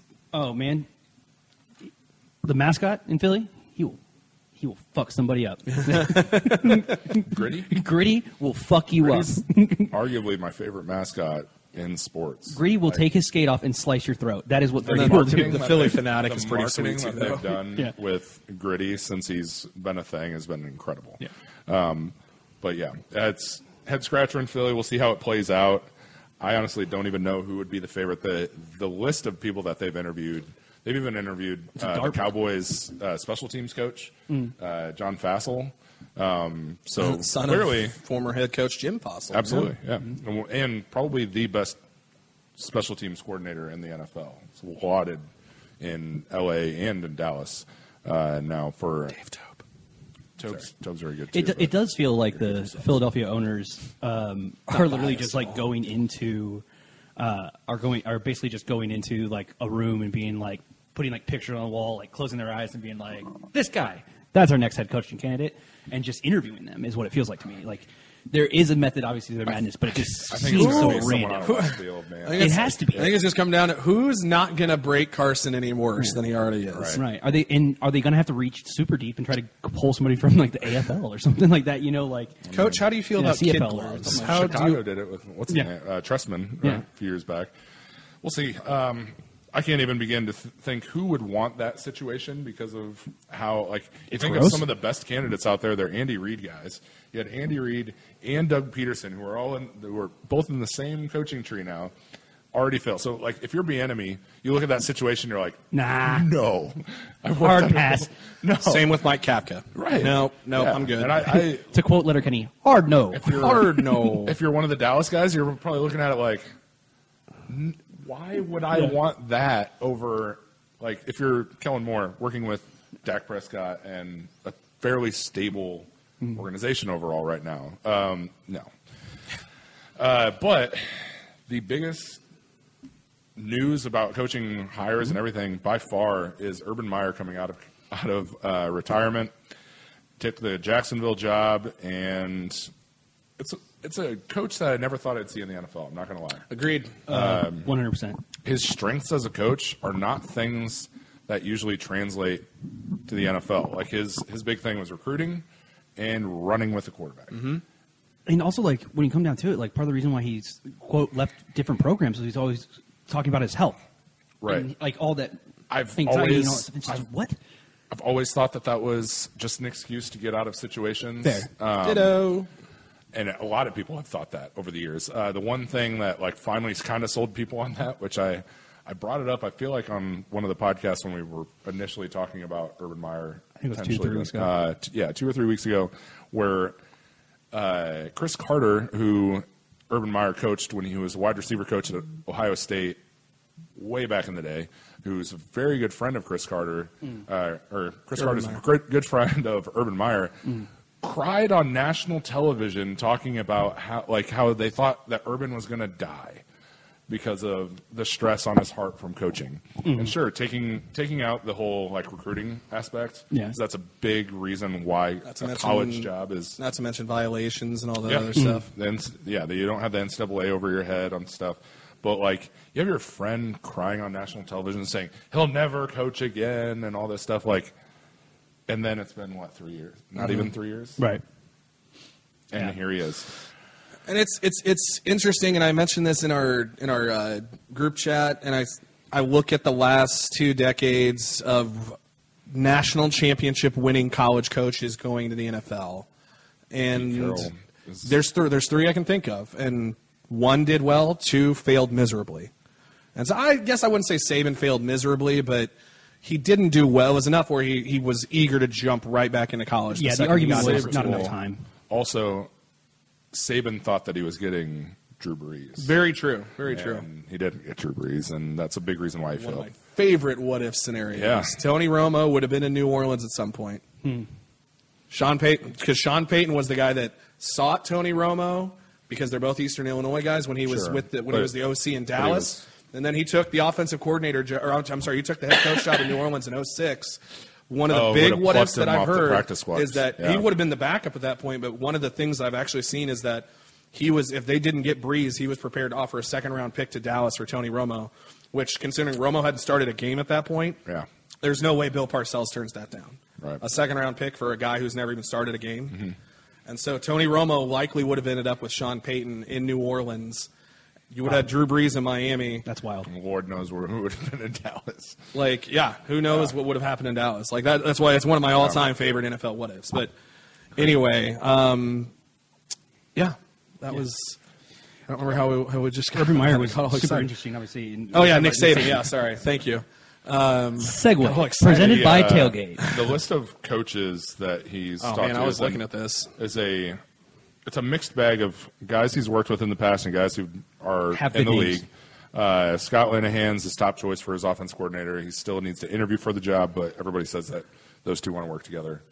Uh, I think you'll see more in that situation. Maybe see more of Urban being the play caller because Linehan doesn't really run anything similar to what Urban Meyer has run in the past, or like he's a very conservative coach, and I don't see Urban Meyer with the weapons they could potentially have in Jacksonville uh, being that conservative. But a multitude of different guys could be his defensive coordinator. He's interviewing Anthony Weaver with the Texans, Joe Cullen with the Ravens, Raheem Morris, Chris Ash, who would they've said it would most likely be a defensive backs coach, Charlie Strong. Uh, I really, I've heard, and I what really I'm, like the Raheem Morris. what I yeah. what I've read is that Strong and Ash are going to join his staff regardless. And you've Yeah. got Strong, who was one of his defensive coordinators at Florida, and then Strong has been a head coach at at uh, Texas. Texas, yeah. And then you've got Chris Ash, who was a defensive coordinator at Texas. and he was a head coach with with Rutgers. and they're wanting to. And the thing that I like the most about the those two specifically is the fact that they're willing to work on a team together. Um, I do like I, I, I like obviously the Raheem Morris thing because I do think that he has flashed at times with some of the talent that he's gotten in Atlanta. It's just hard because that division is all about throwing the football and playing in the dome. Um, but in the same fact, injuries have been the one thing that have been plaguing Raheem Morris defenses for a long time. That when they actually have their good players they've been able to shut down teams, but they lose like they lost you know Vic Beasley for that injury. Um, I can't think of the uh, Desmond Trufant when he was there. They lost him to, down to an injury, and the injuries just blew completely decimated. The uh, Deion Jones went down. Like like when though when they had their best defense, where I was like, this is a fantastic defense on paper that people aren't. Thinking They had three injuries that completely crippled Yeah. them. But I mean, even if they got if they went out and got Joe Cullen, I mean, the defensive line coach for Baltimore. You Right. look at how great that Baltimore defensive line has been for a couple, a few years now. That would be a tremendous, a tremendous potential defensive coordinator for him. Or even Anthony Weaver. Weaver uh, Right. Texans have had Uh-huh. defensive linemen over the years. And they they're- might get both of them. There's talk Yeah. of both of them joining. yeah. Yeah. I- I So mean, the his does- defensive staff in particular could be outstanding. it does it does actually provide a lot of like really good like feelings around that is the fact that there's a lot of people that are like i'll come with you meyer He has a great eye for coaching. And he's going to go get Zach Smith too. He's all. I doubt it. I, I was kidding. I was kidding. i would love Yeah, to be Tom Herman's and gonna be his Tom Herman too. Yeah. that would be hilarious. I know that he's probably going Um, to end up with the Jets, but I would really love if they pulled back the old Jag Paul Posluszny. I loved Posluszny. He was he was so good. You'll, you'll probably see some former players of his join his staff that are retired now. Like he, like I said, he has a Tim very Tebow? good eye. Quarterbacks, I don't know, tight ends coach Tim Tebow or quarterbacks coach Tim Tebow. No, yeah, you want to wind it all the way around. Yeah. Uh, but yeah, like I, I have no doubt, like he'll assemble at least on paper a good staff. It's just I, I don't Can they translate? News Yeah. team assemble. apparently like he's very sold on the Khan's vision because this wasn't the only team that contacted him. Really? Uh, multiple teams have had reached out. The Chargers reached out to him, um, and he he was sold on the the Khans vision, which is Mm-hmm. curious to me because it came out a couple weeks ago that uh, the owner. No matter who, said that no matter who they hire as their GM, he still wants final say in who they draft. Yeah. And, and that's like one of the things that we talked about where we were like, uh, But like, like because we're we're doing this whole He draft. could have he could have said that before he knew he was potentially Right. getting Urban Meyer. Because if you're paying a guy Yes. twelve million dollars a year, he's gonna have a big, say in who he's Yes. drafting. Um, and the thing is, like, because obviously, like, we're doing the whole uh, NFL draft game and stuff, and Yeah. um, it's fun because obviously, people there's there's the We're team. coming for you, spoken. Yeah, we, we're coming. coming. Um, but like, there is that whole thing where it's like, whenever we do this draft game, we always try to put ourselves in the mind of that like GM or that you know um, This that that owners like that this team making yeah, stupid I think that they should draft. You know, like last year we're like they should draft Tristan Wirfs, but they're going to draft Andrew Thomas, and that's like where we Nope, kind we of didn't say that. We picked Wirfs, Yeah. and nobody challenged because Right. Uh, yeah, and that was because obviously Duncan and myself we were kicking ourselves at that point. I was like, man, should we just challenge Andrew Thomas because like they've had him in for like three visits, but we just didn't. But it was like one of those things where it's like when you're looking at that, we, you have to put yourself in their mindset, and so trying to put myself in the Khans mindset, I'm just like. I don't have that eye of talent. You know, like we have a pretty good eye on like watching these kids come from the college to the, the pros. But in the same fact, I wouldn't. I want a football person that's been mm-hmm. doing it day in day out for years to do that. You know, like I almost would trust myself better than the Khans with a little bit of an evaluation of talent, just because they don't come from that history of football. Right. Sorry, Right. My and own we, we opinion. made the po- and we made the point in our group chat like this isn't a similar situation to uh, Jerry Jones being the GM and Jerry Jones doesn't even do the drafting like that's not a thing he just gets to make the pick on paper uh, Will McClay does the drafting but even when he did Jerry Jones played football Yeah. In college. He He was a teammate of Jimmy Johnson's at Arkansas. He, he he knows football. Like no matter your opinion on Jer- Jerry Jones, he is he is a smart football mind and business mind. He just doesn't always make the right decisions. It's it's goes for the splash. It's a he goes for the splash. Yeah. Uh, the splash impact instead. yeah. And sometimes it works out, sometimes it doesn't. This past year, it worked out. Right. Um, But the Khans, it's I mean, and we don't know yet. Like I don't I don't know if they were doing doing some of the drafting Right. with their last GM. I I just I think it's being I think I think it was he, that was said before he knew he was going to get Urban Meyer. I Right. just I really do think Meyer and whoever they bring in as GM, it's going to be somebody designed to work with Meyer, uh, who will help in a large. part. I think we all know that the guy in that building is Urban Meyer. Right. Over under on how many Ohio State players are drafted by the Jaguars this year? Man. Three. Three. it's going to be Rick Pitino in Boston all over again. Oh my god. Shit. Yeah. Justin Fields, number one overall. What the? yeah. I mean, I, It's I said it, possible. like, with Urban taking that job, it's definitely possible. If he'd had a better national championship game, I think that That's it would just- be much was- more in play. I, I think in the last two years, we might have seen the two best national champions ever crowned.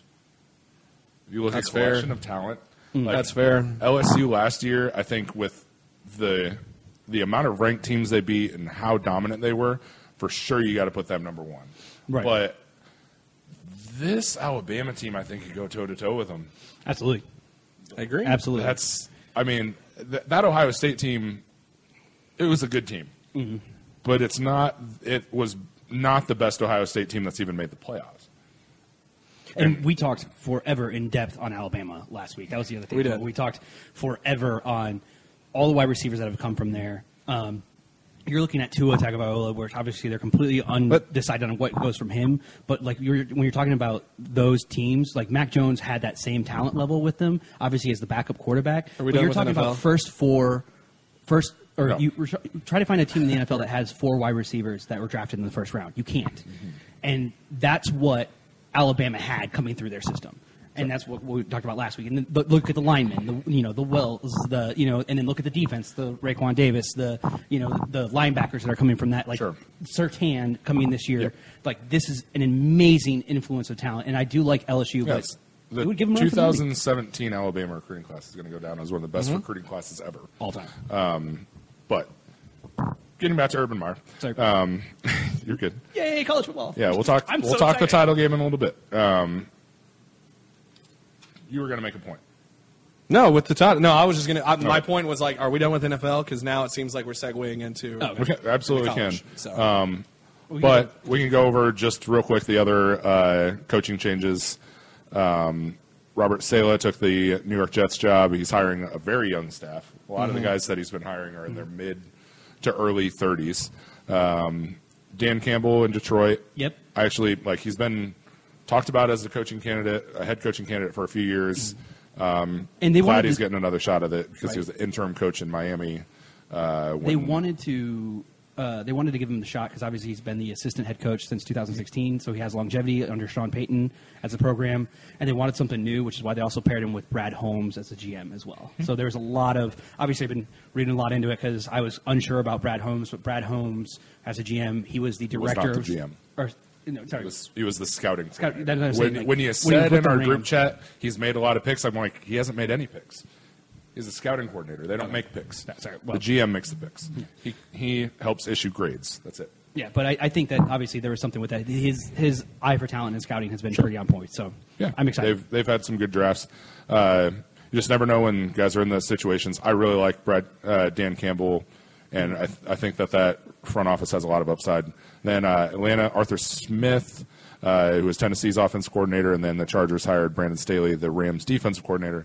Was he only the defense coordinator for one or two, one year?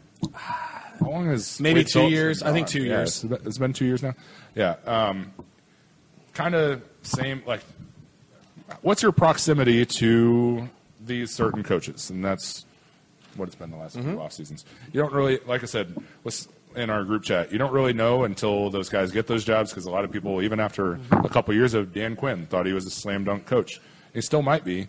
Atlanta's just not a great situation sometimes for that. Nobody really knew what to expect out of Sean McVay going to Los Exactly. Angeles. So yeah, he was a young kid He was yeah offensive. younger coordinator. than me. I like a month and a half, but still. You're going to see a lot of more of that coming up. Duncan. Oh, that was the first. That was the first, and I was like, oh no, it's starting. It's starting. No. But uh, these coaches are younger. yeah, than me. exactly. Going back to the thing, that's part of the reason why, obviously, me as the Lions and the Detroit guy here, um, I liked Brad Holmes a lot because mm-hmm. he's 41 years old, so he's super young. I think he's mm-hmm. one of the youngest, if not the youngest GM in the game right now. And it was like one of those things where it's like, okay, this is what we need. We need we need to stop having these old guys roll through Detroit and not know what to do. We need to start having that infusion of young talent that tries to get things a little bit different. Anything's better than Matt Millen, right? I'm out. Three wide receivers and four drafts. Um, but yeah, um, we'll see how all that works out. Uh, The one I'm really, really questionable about is Arthur Smith. Agreed. Um, if you read into him, he's very much a guy who got ahead in life a lot because of who his daddy is. His dad is the founder of FedEx. Yeah. Well, that's be nice. Yeah, no, not not really a football background at all. He just kind of got into coaching 'Cause he wanted to. because well because he had the connections to do it. Gotcha. So that's the one that I'd look at as like potentially could be a big time fail. It might be great, but I've I've read a lot of people that are like, this guy's getting a job before Eric Bieniemy. This is kind of a joke. And it was that was also really weird for Arthur Smith because like when you think of the Tennessee offense this this year, you do think of some splash games that were great, but then you also think of like there's multiple games that you were playing that you're like, what the are they doing? Like you know, like it was so bad and so off. And granted, a lot of that falls on the defensive side because the defense was so piss poor this entire year for Tennessee. But it was still like there's a lot of the game plan where it's just like the only reason why you're saved is because Tannehill's so efficient and Derrick Henry can just blow through people. Hey, another pen. I don't really need it, so it's fine. All right. But yeah, let's Move on. yeah let's move on. Transition back into college. Uh, the college I'm football excited. playoff title game was another blowout. Um, but we kind of expected that. That's a great Alabama team. Um, as much as I wanted to see Ohio State like really make it a game, and it And it, and it seemed like they were about to when they got the when they got the fumble, the the stack strip uh, recovery on uh, Mac Jones, and then all of a sudden they score two plays later. They punch it in with uh, Master Teague, love that name. and uh, yeah, it looks like hey, okay, maybe Ohio State's going to make a ball game. We got a 14-14 game He's here, General and Booty. then uh, Mac Jones and company were just like, oh hi, what's up? Uh, more more so, DeVonta Smith said, Lord. hey, what's up? capped off the greatest wide receiver season ever. 12 catches, 215 yards, three touchdowns in the first half. And this is why we won't be shocked if he ends up going the number one wide receiver off the board. He might Oh, he- not. he but, will. But He most if- likely maybe even top five. Yeah, he could be up there. He could be, yeah, he could be three if, if Two the is- Dolphins don't is trade that pick. Yeah. He's he's going. Yeah, two stays. Why not? Honestly, even if he, even if he does, if that pick does get traded and Tua gets traded, what's the first thing that Houston's going to want? Well, no, that Tua, that Tua, Yeah. Oh, right. that Texans would want is something. Another, To a- yeah, a better receiver for him to throw the ball to, number one, and a guy that he knows very well because he threw many of those touchdown passes to uh, DeVonta Smith the last few Wide years. Wide receiver university. Holy crap. Hey, yeah, thank Them you, and Clemson. thank you, Ole Miss, for Julio opening that door. Yeah. Uh, yeah. It's like Saban said it himself after the Ole Miss game this year. He goes, "The reason why we went out and started getting those type of guys and the quarterbacks that we've been going after is because we got lit up by Mi- Ole Miss a couple years." I mean, Julio is at this point. He represents the old guard. He was just the, spe- Right. the special He only freak had athlete, one and he great wasn't that year. great in college. It was just because he Yeah. was a freak talent. His you last look year at the in la- college the a last good few year. years that they've had: Calvin Ridley, uh, Jerry Amari. Jeudy, Amari. Henry Ruggs the third, Jaylen Waddle, DeVonta Smith, and then John Metchie, probably the next one. you forgot to mention Amari Cooper. Mari Cooper. Thank you, Amari, Amari Cooper back Yeah. in there too. Yeah, Uh, And- had a fantastic career, and DeVonta Smith blew that out of the water. Yeah. So just an amazing, amazing talent. And what he, he just had his way with Shaun Wade. And Shaun Wade, yeah, he's going to be a nickel corner uh, in the NFL, or a slot corner, I'm sorry. We said it best. Um, the but two, he's there's pr- two guys in the country that can guard him. Maybe three if you throw Jaycee Horn in there. But Yeah. even he, I don't think straight up right now is more of upside later. Uh, why he's considered a first round pick, but the two guys that could probably cover him one on one decently are on his own team, and one opted out for Virginia Tech and Caleb Yeah. Farley. And Wade is probably a first round pick, and he was getting burned Right. Yeah. a lot. And, And honestly, so. yeah, uh, sorry. No, I was going to say it's just, and it wasn't just DeVonta Smith doing. I mean, Jones had 464 yards and five touchdowns. Yeah, he's like that's. I was going to say He like, missed because right. Smith missed the entire second half when he had that hand injury, and fortunately, it looks like it's nothing serious. But Right. they were they already had that game pretty well in hand at that point. Didn't Derek Stingley opt out this year too for LSU? For LSU, yeah. I think he's another guy that could hold his own against him, but probably still gives Yeah. up over hundred yards. Right. Um, and honestly, like when we're even talking about the difference between uh, those two corners, Yeah. uh, Farley and um, Surtain. and Surtain. Sertan, is literally the difference is I think Farley is a better prospect because Farley is more athletic and a little bit faster, but Surtain's not that far More behind, maybe like four, He- four, He played multiple positions Right. too. and he just didn't have as many years as reps as Surtain did. Right. Uh, it's it's but kind of a recency bias. If we would have gotten to see him play this Right. year, he could be higher on the board. But Yeah. Surtain had a fantastic. Yeah, he year is this what I like the cerebral corner, where he he he might not be the fastest, and the only way you get him is he has a misstep, but he makes sure that he doesn't misstep because he knows he's not like he's still fast. Don't get me wrong, four five is still fast, but in the same fact, he is that like shutdown, lockdown on that side of the thing. And when we talked about uh, Shaun Wade, it, that's why it became so clear that he's probably just going to be a safety or No, I mean, he'll be a slot he'll be a corner. slot corner. He'll be a He's starting just, he was corner just in the NFL. undersized, and he doesn't have the speed to keep up. It, with but but just DeVonta. but the point of all this is that's just how special of a receiver DeVonta Smith is. He's just Yeah. an exceptional talent. the and- incredible stat that I saw during the game that I sent you guys is it, during that game he passed the the previous two wide receivers to win the Heisman, uh, Desmond Howard and Tim Brown, Brown. Their combined stats from their Heisman season for for yards and touchdowns, he passed them both. Yep. in that game. Yeah. Which is Ridiculous. insane. He had like what 18, Mm-hmm. 1852, I think at that point, and like twenty four touchdowns. I want to say, Mm-hmm. But I, it's ridiculous. I just and it was one of the things that was a bummer from last week's episode. Not unf- unfortunately being the third edition of the podcast that never happened. Is we did go into depth a little bit about without Aaron, so it is it's for the best that we get to do it with Aaron this week. But some of the points I made about this Alabama team is this team is an epitome. It is like the the textbook definition of the exception to the rule. And so because the rule right now in college football is you go with the five star quarterback. Like even if you if you have an upperclassman who's maybe the, the holdover, who is the guy who you, you basically look at as the middleman, the transitional quarterback. Traditionally, you end up giving it to the young kids who let them take their bumps, but the upside is is worth it at that point. You look at Clemson doing that with Trevor Lawrence uh, over Kelly Bryant. We've been critical of Georgia. justifiably so of Georgia going sticking with that. Jake Fromm Yeah. over Justin Fields. Uh, you wonder what Georgia could have done with Justin Fields. And you look at Alabama, damn near did it with uh, Ta- Tua Tagovailoa by sticking with Jalen Hurts. Mac Jones is the exception to that rule of sometimes it's worth it to go with the upperclassmen. And that's not to take anything away from this philosophy of going with the young gun. Right. Yeah, I think the experience he got last year after Tua went down was invaluable to that. And, and Right. but even he, it's not like he did anything outstanding though mm. last year. I he mean, played well. He, I played very only well. lost- Solid, solid game They lost to. L- like didn't Tua go down against LSU? I believe so. Yes. Yeah, he so he lost a game where he was thrown in, but did he lose a game the rest of the year? No.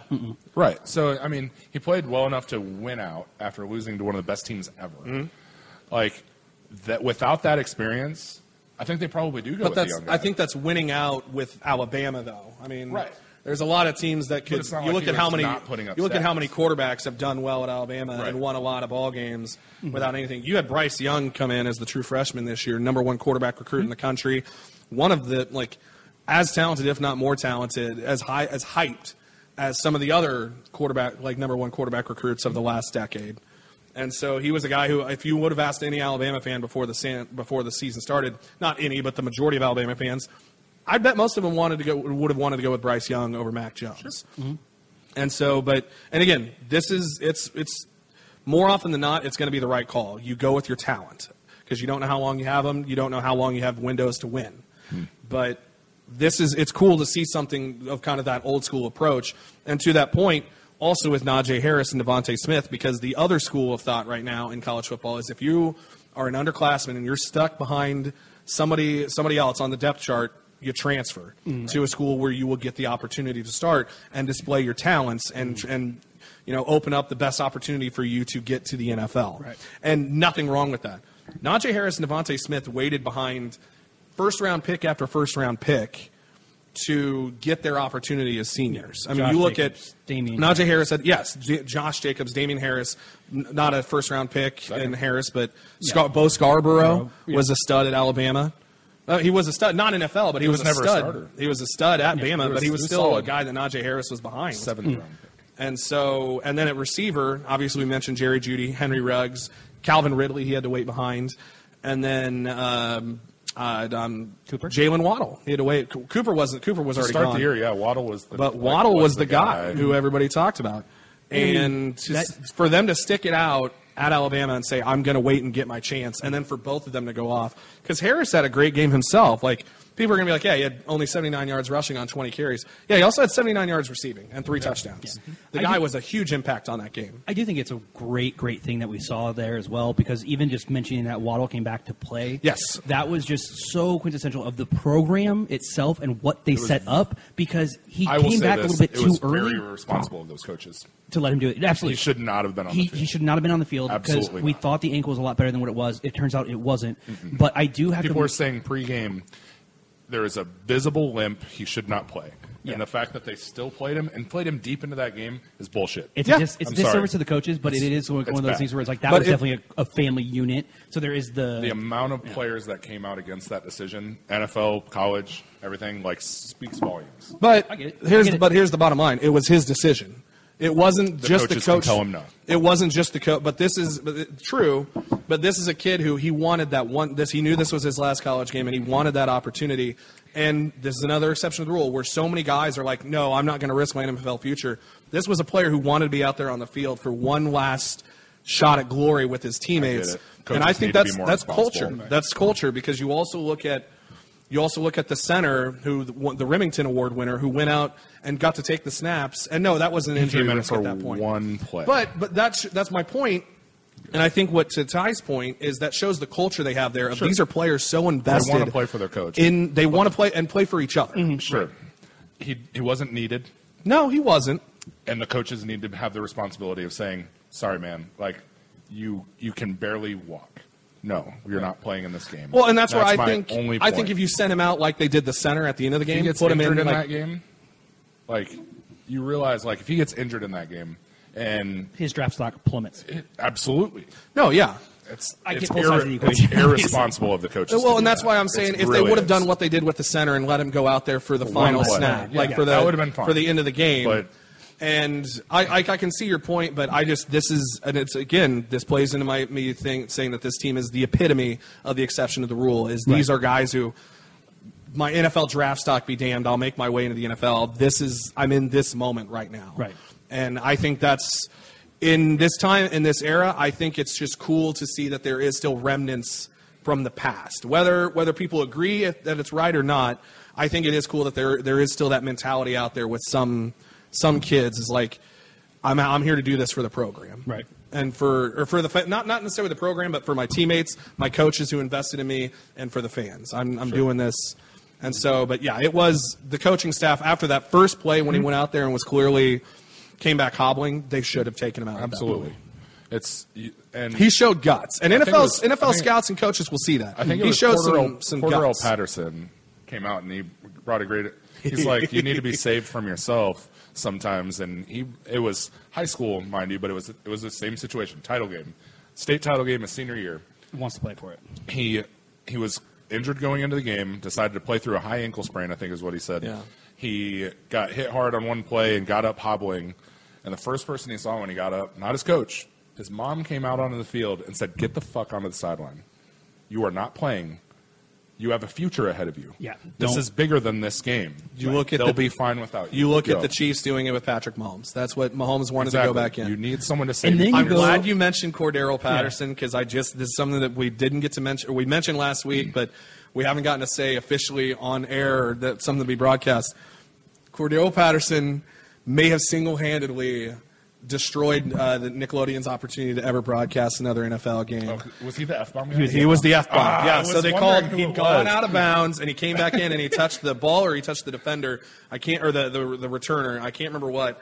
And so as the official, and for those of you who don't know, the the Bears Saints second round uh, divisional round playoff game was simulcast on Nickelodeon, and it was actually actually fairly well done throughout most of it. They had you know. Uh, slime cannons in the end zone whenever touchdowns happen. I mean, it's just graphics, but a big SpongeBob graphic went up whenever a field goal was being attempted, which it was really funny because when Will Lutz missed the field goal, it straight up like it. The thing went up and then he missed it, and I'm watching with my buddy Ponch. We're both just like SpongeBob scared him. Like that's what, that's what happened there. He saw SpongeBob.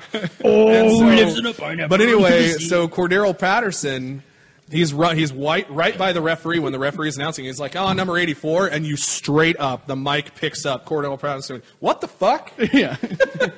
And that's where and I'm watching this. I was like, "Oh my god!" Millions of kids on just heard of "What the fuck" on Nickelodeon.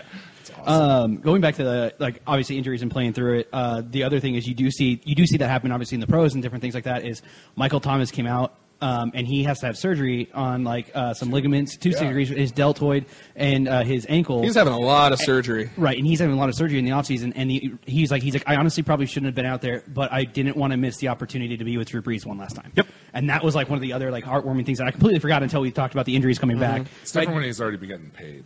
Right, exactly. But that's thing, he's, he's already getting paid, and there's, there's that's completely different. It's like that's the moment. That's why I would want to put that benchmark as Right. that's the moment Yeah. when you're in the playoffs. You have the contract, you have the money. for, That's like, the you- moment. The, and that's another reason. Like when you look at that that whole situation, like you want to you want to make a case for players getting paid. There wasn't a coach that stopped this kid who has a extremely bright NFL Mm-hmm. future. Number 11, oh, the Mel Kiper's number Yeah. 11 uh, rated prospect. If if DeVonta Smith doesn't have the year that he has, he's probably ahead of him in Eight the or draft nine. order.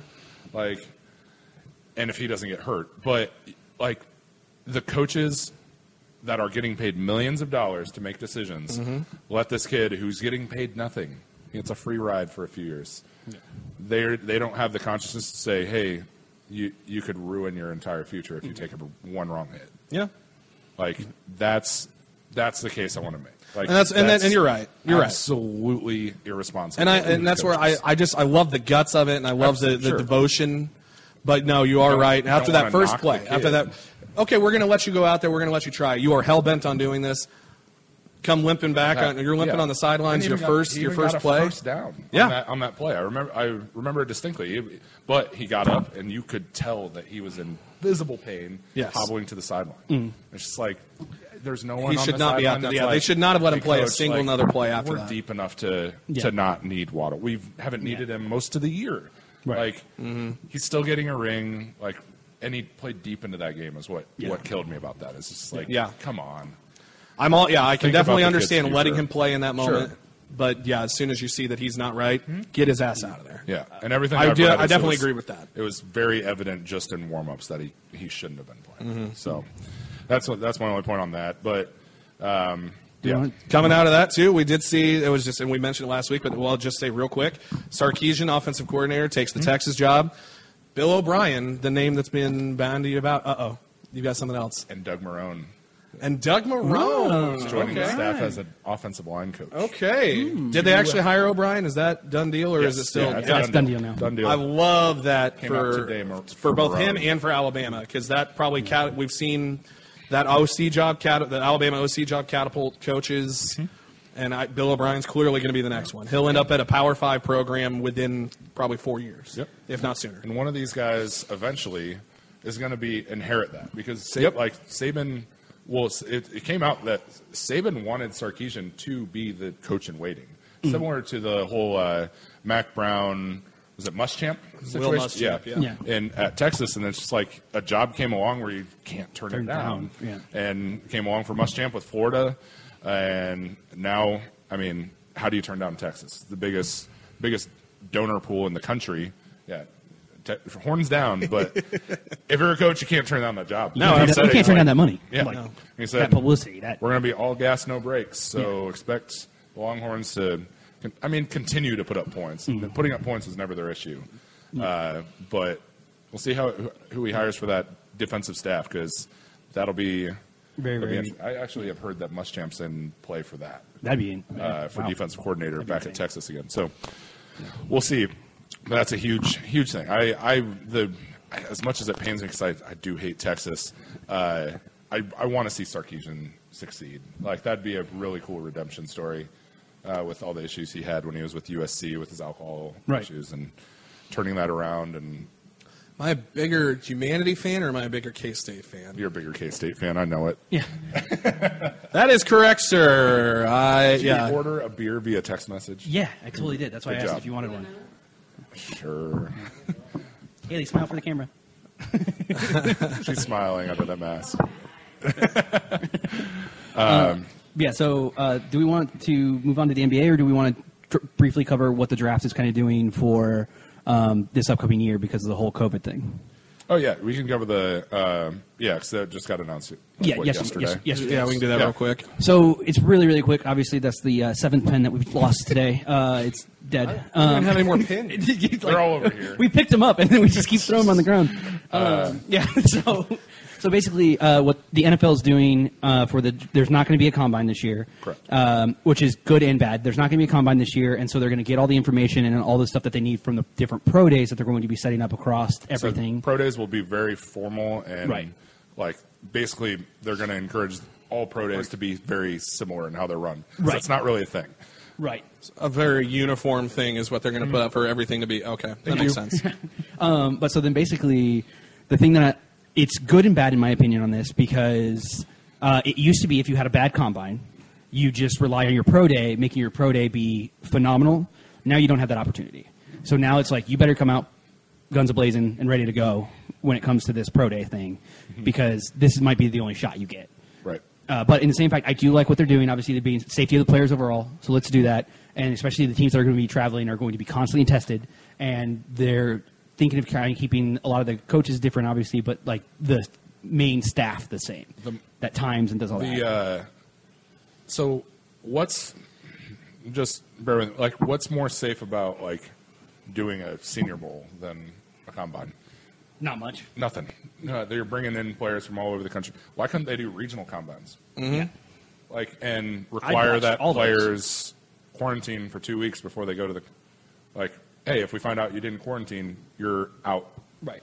like i think i, I do think there's a better way for the nfl to do this I agree. It's weird. Um, I just it's- know it's- that it we is need bizarre. to mention it. yeah no i absolutely should mention that because it, on it absolutely affects our draft game coming up Yeah. uh, we could have the second year of what we talked about earlier with the Andrew Thomas thing, where it's like players or teams will take the guy that they've been eyeing for a little bit Right. instead of the guy that might com- test well. the combine not happen last year It did happen last it year. It did happen last It year did happen. what I, thought. I thought i remember No, but remember the because they went back because they didn't get any pro days afterwards because of all that. I'm- that there wasn't a lot of like teams honing in on their guys, and there was a lot of like it was all zoom interviews Zoom interviews. I'm going to disagree with that just because I think that uh, because I want to disagree and I feel like disagreeing because I don't like you, Ty.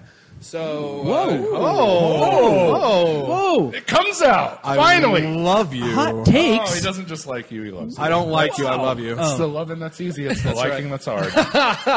Thank you, Madame Method. I almost cried. So, anywho, no, no, but I, I disagree because I think that I think the reason that a lot of teams, the Giants in particular, stuck to their draft board that they'd had early on was because Gettleman gonna Gettleman. Gettleman, gonna Gettleman. Um, Gonna but, get old man. Get a man.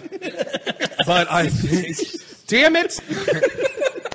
But no, the, but I think that it was the co- COVID was so new at that situ- at that point that teams were scrambling to try to figure out this new world and this new situation that they were in. And I think that now that they're going to have a year to have really figured this out Right. and a lot more time to figure out how what what the best way to get players scouted, the best way to hmm. talk with players, the best way to break down film, the best way to just the best way to figure out who the best players are for them.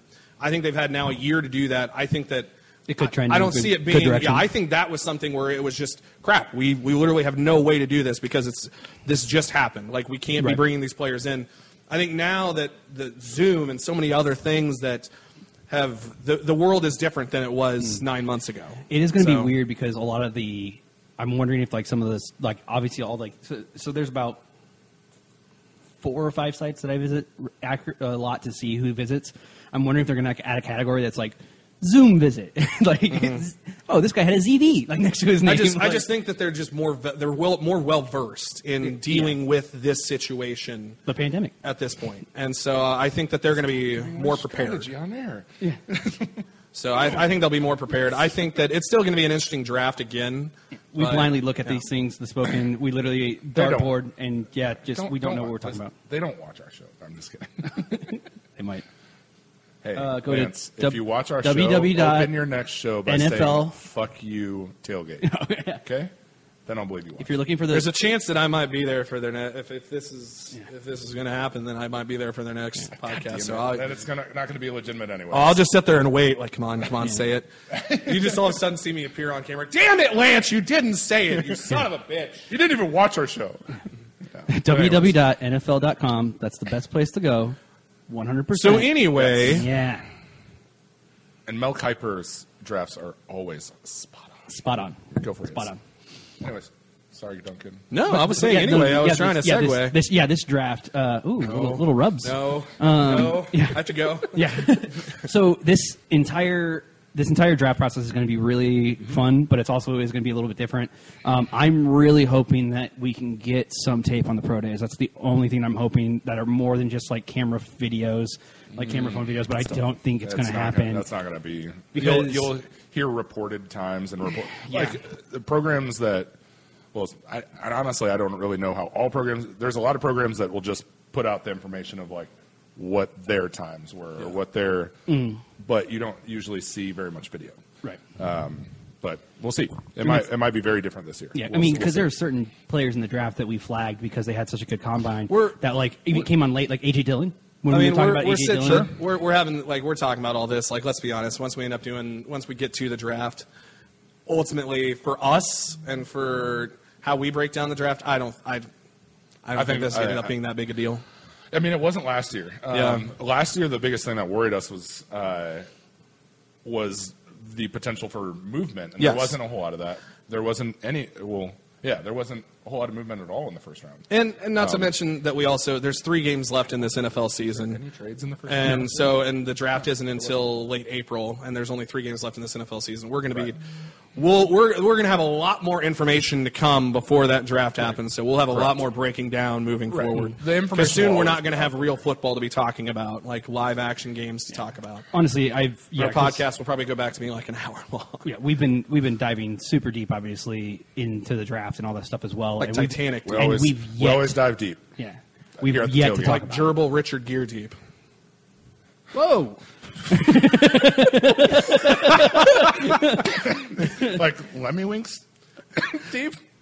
You know that was like a rumor, right? That was an actual rumor at one point that Richard Gere had a oh. gerbil up his ass. Like all the time, constantly, or like I mean, for a certain amount of time. yeah, Damn.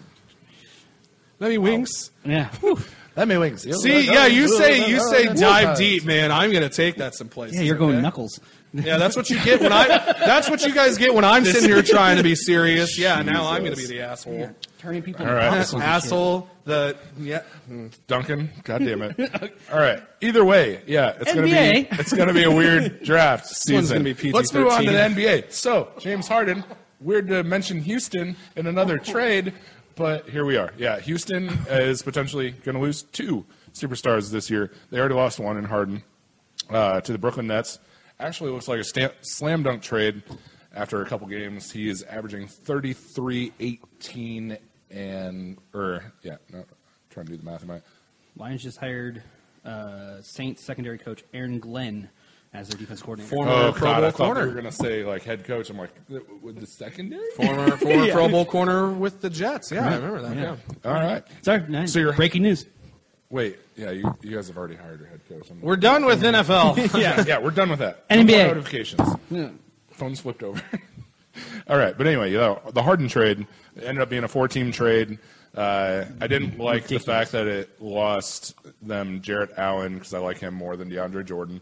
But when you have two, well, not three superstars, it doesn't matter who your center is in general in the NBA now, because DeAndre Jordan's still serviceable, but uh, Did also Kyrie play last night?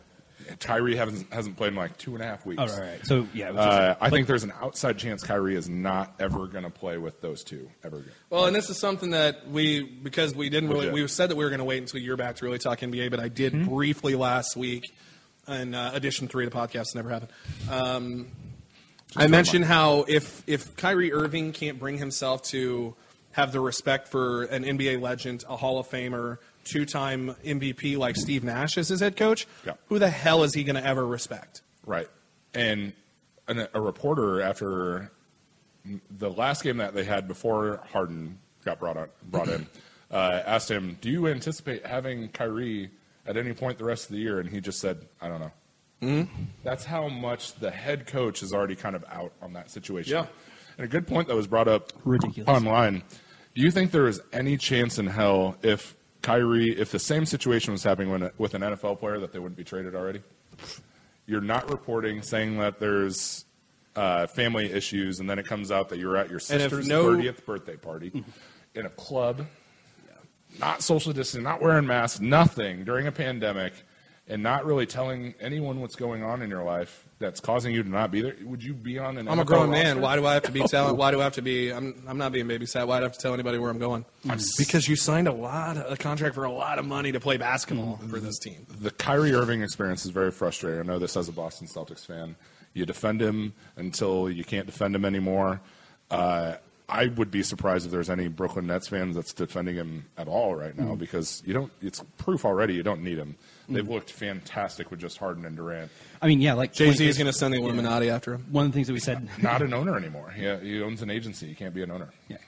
One of the things Jay Z is that I not going did- to send the Illuminati. after him. One of the things that I did love, honestly, like even just like what I mentioned earlier today was last night was watching the Harden to KD buzzer beater shot. Like it was, and it was beautiful, nicely done, great time, and just That was an perfect- incredible perfect game. connection. Like that was ins- it was it was so great back and forth. But 20 The Russian guy's gonna send the Russian mob in that after him. game. yeah, Yeah. Wait, the Russian guy's not an owner anymore. The Russian guy's not going to send the Who Russian is mob their after owner? him. I don't even know. It's probably an ownership group, and there's not really like a uh, big guy. That, what, either way, um, the Kyrie Irving experience. I have said this to a few people. I don't think I've mentioned it to you guys. Um, The KY experience? Oh, it's KI. Damn it. KY is something different. I mean, his first name is KY, so I mean, you know. KY, are you jelly, bro? KY oh, jelly? Oh, is that, man. where are you going with this one? God damn it. Here's the thing.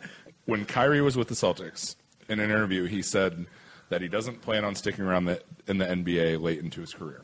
I think there's an outside chance he retires within the next year. He has never been in love with basketball. He does it because he's very good at it. He doesn't like everything that comes with it, with the media and the scrutiny and everything. He's kind of a weird guy. He's made a lot of money already. Kind of a He's gonna weird guy. retire He's one of them flat earthers, dude. Like, He's a very weird guy. He needs to talk Um, to his uncle Drew. We went and saw that in Yeah, we did. Remember? And I watched it not long ago. We It's not a bad movie. It's we defended that. It's not as good as we tried to make. Like Yeah. I, I came out of that. I was like, that might be better than Space Jam. Yeah. That's how much you defend Kyrie Irving when he's on your team. You believe it. It's but it is it is not a bad movie. It's really funny at moments. But anyways, Kyrie Irving will never be in Space Jam because he's a If flat he's- earther. he might be in Space Jam. I don't fucking know. I think we're getting a trailer for Space Jam too. yeah, soon. it's coming out on HBO Max later this year. So I, I think I saw I saw a clip, the, like a quick clip of footage. Yeah, but it was they- literally like two a lot of- seconds. yeah, I mentioned honestly the premise sounds even better than the first one. Not gonna lie. All right, Um, let's do this. it- yeah, no, I think Space Jam 2 is going to be awesome. But either way, Kyrie's Come on there's a big say, chance that he gets traded, Welcome to the jam. and there's an outside chance I don't think that he maybe plays ever again. Yeah. Huh, Wow. I and if he does, he could retire right after this season. I mean, why do you think they were so eager then to go get KD James Harden? It's just like, Right. yeah, Harden is his own separate bag of issues, but at least he's going to show up and play. Well, and I mean Harden now, if you've seen him like his post game and everything, and like how even how he plays on the court. Like not that he didn't play hard in Houston. Cause he, I mean, he averaged near triple double and thirty plus points, but like he looks happier playing with KD. Mm-hmm. Uh, he, he looked less selfish last night. Like Well, he I still mean- Well, has and that they- and selfish it's- it's- tact to It's always been a great pass. Well, and so, he like, got- the selfishness. Like, he puts Well, up, like, and he got asked about it. game. He got asked about it, like being I able to. agree. No, he, he After the game last night, he got asked about being able to play with Durant. He's like, "It's there's this maturity, man. Like Yeah. we're we're older, we're we're grown men now. You know, they were mm-hmm. kids back then. other than All Star games, they haven't played together since before Harden really broke, Broke out. out, yeah. Like, Harden and they were what good. 22, 23 years old Harden at that was like point. 21. Yeah. like he was Yeah. not even like Harden was the last of the three taken in three consecutive classes, and it was only his second year in the league after Seven, oh, eight, oh, nine. Yeah. Yeah, like, and he got traded after the 2012 finals, so he had been in the league three seasons. Is his mm-hmm. third season or second? se- Or Third, how about- yeah, 09 to 10, Yeah. 10, 11, and 11, 12. Yeah. Yeah. So, I mean, yeah, he was 21 years old, just finally coming into his own, and then he really broke out in Houston as the number one option. But, like, think of how much those guys have grown. They already know each other really well. Mm. Their personalities kind of vibe. They're not. I love That's one of my favorite. looks Oh, mine too. But Harden also had What'd you do? other. He did the Harden when he like walks away from their. Oh yeah, okay. gotcha, gotcha. I was like, I was like, I missed what, what, is.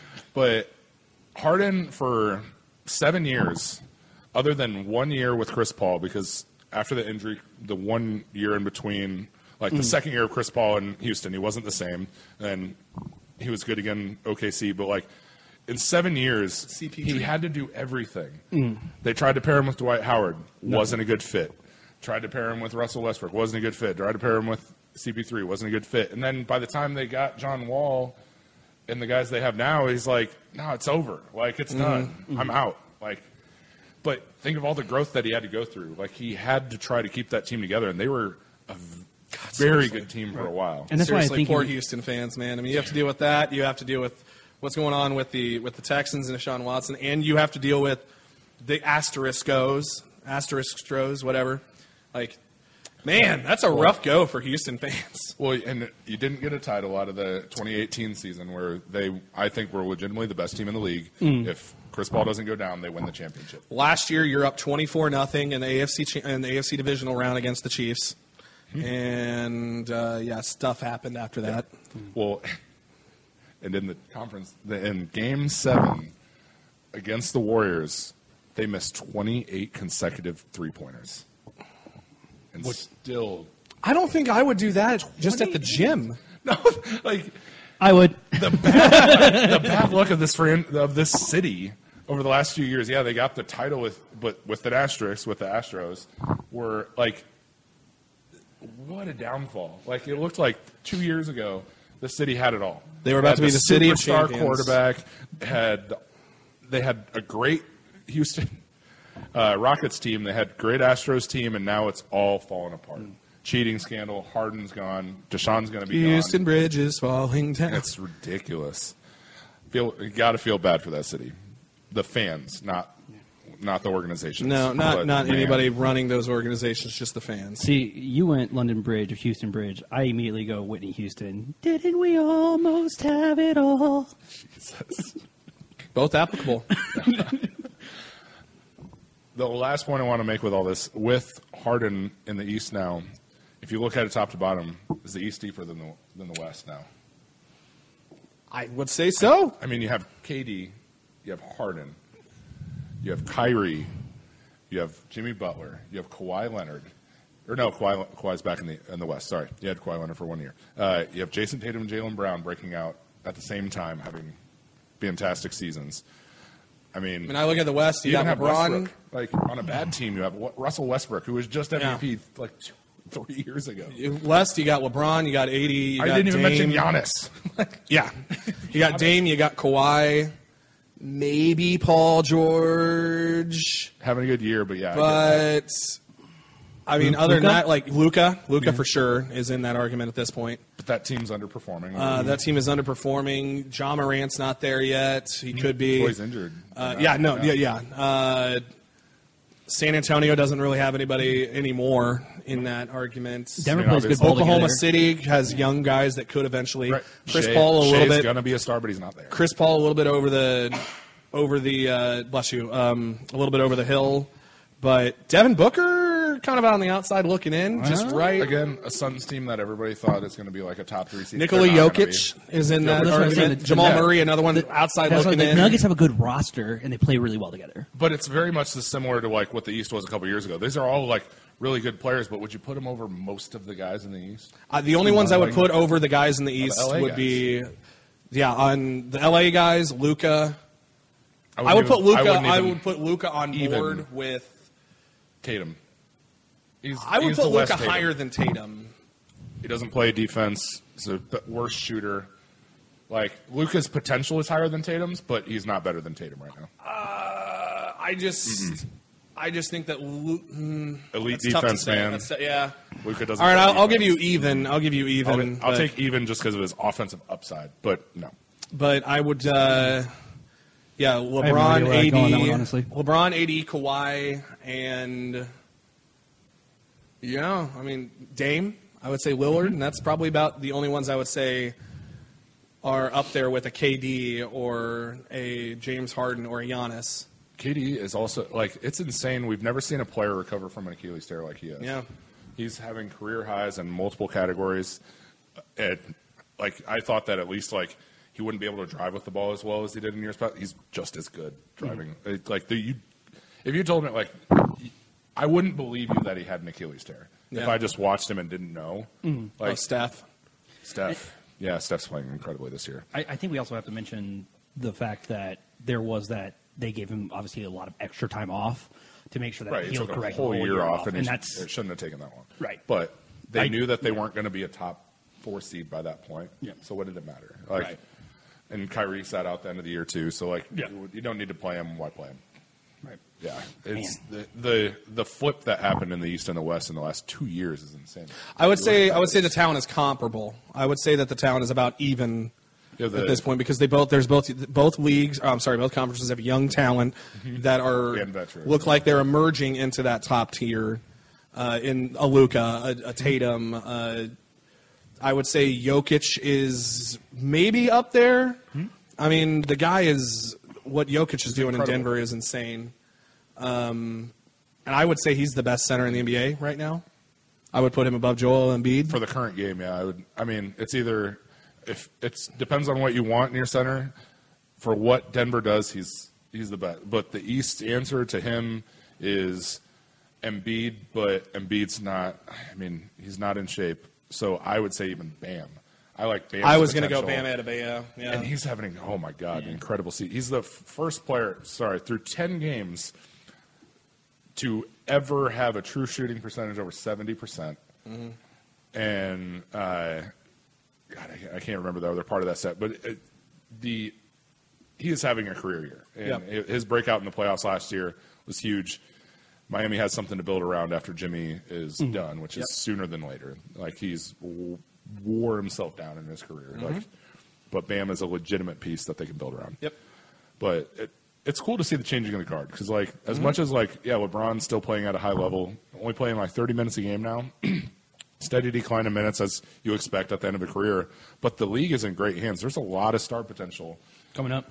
Yeah. Yeah, I mean, that's what I mean. Luka, Zion, Tatum. I mean, there's so many exciting Yeah. young players that will. Yeah, we'll see. Ball. It's it's weird when LaMelo Ball. Yeah. He's playing incredibly. it's weird when the sports time, kind of time and line up like that. Like you have Yeah. a big change in the guard in the NFL, at the same time you have a big change in the guard in the NBA. Yeah. and uh, even just a little one in hockey. I mean, you do have some like, young talent that's been they their kind of big young talent breakout has been probably about what two two three years ago, um, which was a lot of like you know Connor McDavid's and stuff like that. Um, but in the same fact, you have that like that small change in the guard there, and then even just like like baseball just teams changed, you know, drop of a hat, and it's now like you're starting to get some of those teams that were bigger talent pools. Big- man. yeah, it's just- like bigger talent pools than we've ever seen, and all Yeah. across all sports, and it's it's really and cool to watch. Also, just because of the because of uh, training and and diets and so Yep. many things that are allowing these science. guys to maximize their athletic potential. Yeah, sports science is better than it's ever been. Um, yeah, it's it's fun to watch. The NBA obviously having problems with COVID issues. Uh, a lot of games getting postponed, mainly in the East. The East is having a lot of trouble. Yeah. If you really followed it, a lot of teams that played the uh, Washington Wizards over the past few weeks are starting to have COVID issues. And then finally, after like the fourth team in a row that played them and then had players out with COVID, they're like, hey, maybe maybe you guys should shut it down. What's the common denominator here? It was literally four teams in a row because Boston was one of those teams, and people were like, "How hasn't Washington had any games postponed?" And finally, they did. But You're seeing it a lot in college basketball too. yes, college basketball, we're getting robbed of a lot of cool matchups in college basketball. Baylor kicked the shit out of KU. KU's been just destroyed twice, and I still feel like next week they'll be like seventh. Probably. I mean, after they lost by like 25 to Texas, they dropped like two spots.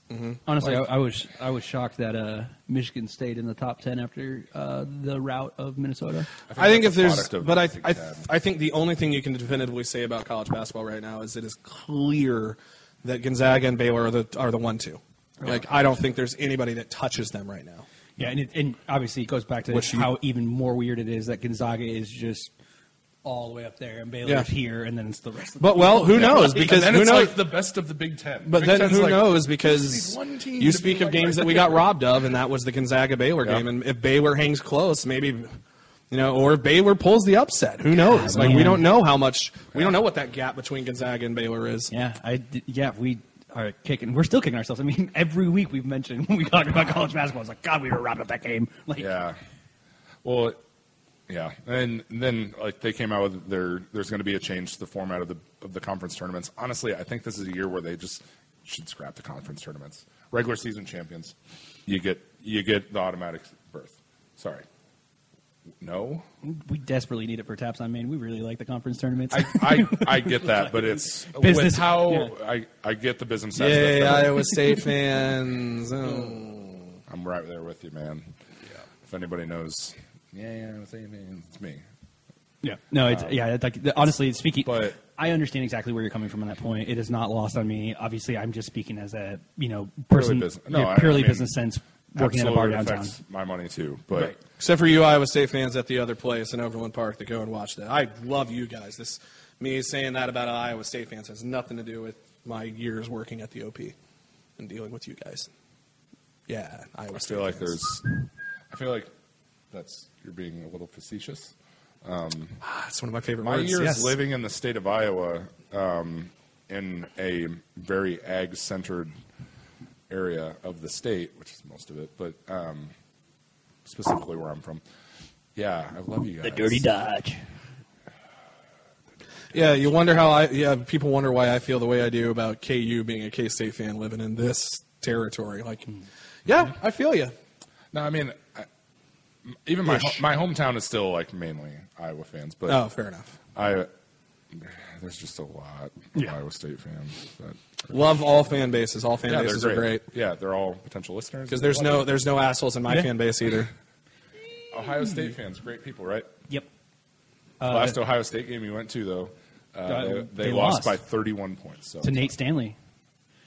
Yeah, it was fun. some people forget. Yeah. I don't. No, I, I never forget that. Um, uh, shout out to uh, shout out to our friend uh, Crystal that uh, told us remember that, like one of the first things when we were working at Barley. She's like, "You're just mad because Ohio State won the Super Bowl last year," and we were like, "What?" it was, and oh man, it, sorry, that just brought Yeah, up yeah. a really hilarious memory. We were like, "The Super Bowl? Damn, that's impressive! A college team winning the Super Bowl? Holy hell!" It's only been thought of. Never, never actually happened. Uh, yeah. Anything else you guys want to cover? before Uh, just real quick, uh, Yeah, I really think it's cool what happened. It's really shitty, but it's uh, it was a cool reaction by the New York Mets. who They have new ownership. Uh, Steve Cohen, he's really been going in on building the Mets into a winner. I mean, we saw how close they were five years ago when they lost the World Series to the Royals. Uh, I think that was that pitching staff was one of the best pitching staffs I've ever seen.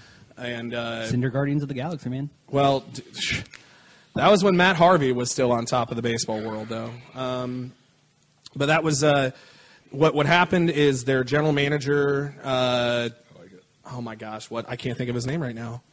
Um, I had it up here, but their general manager, who they had just recently hired, he it was uh, re, it was revealed that he had. Oh, the guy that just got fired. Yeah, yeah, yeah. The guy that just Um, got fired for, for the Mets, uh, Jared Porter. Yeah. Uh, he had sent explicit text messages and harassing text messages to a foreign baseball correspondent while he was with the Cubs in 2016. Mm-hmm. And at one point, it was over 60 unanswered text messages. 62. And these were like, these weren't just like, hey, Including like it, re- and it reached a point where he was just like, hey, why aren't you responding to me? Blah blah blah. But it was like he would send a picture of a bulge in jeans, or and finally the last one that he sent was straight up just a picture of an erect penis. And they, well, you're sending explicit pictures. Like, no, no, no, they weren't all of me. It's like that was just like a stock photo that's supposed to be a joke. But and she straight up sent back as like, this is very this is very uh, uh, disrespectful. This is very inappropriate, unprofessional. Please stop doing this. And yeah, it leaked out to the media. And so Steve Cohen, the, the new owner of the Mets, who you've seen the moves that they've been making. They went and traded for Francisco Lindor and Carlos Carrasco. I mean, they've re-signed talented players. They've got, I'm going to say, the best pitcher in baseball, and Jacob DeGrom. I mean, the guy won back-to-back Cy Youngs and quietly has been probably the best pitcher in the last three, four years. And uh, the day after this come, this news comes out, Steve Cohen fires him, just without a doubt. He says there is zero tolerance for this kind of behavior in our organization, and Porter admitted it. He came out and acknowledged, like, yeah, I, I did those things.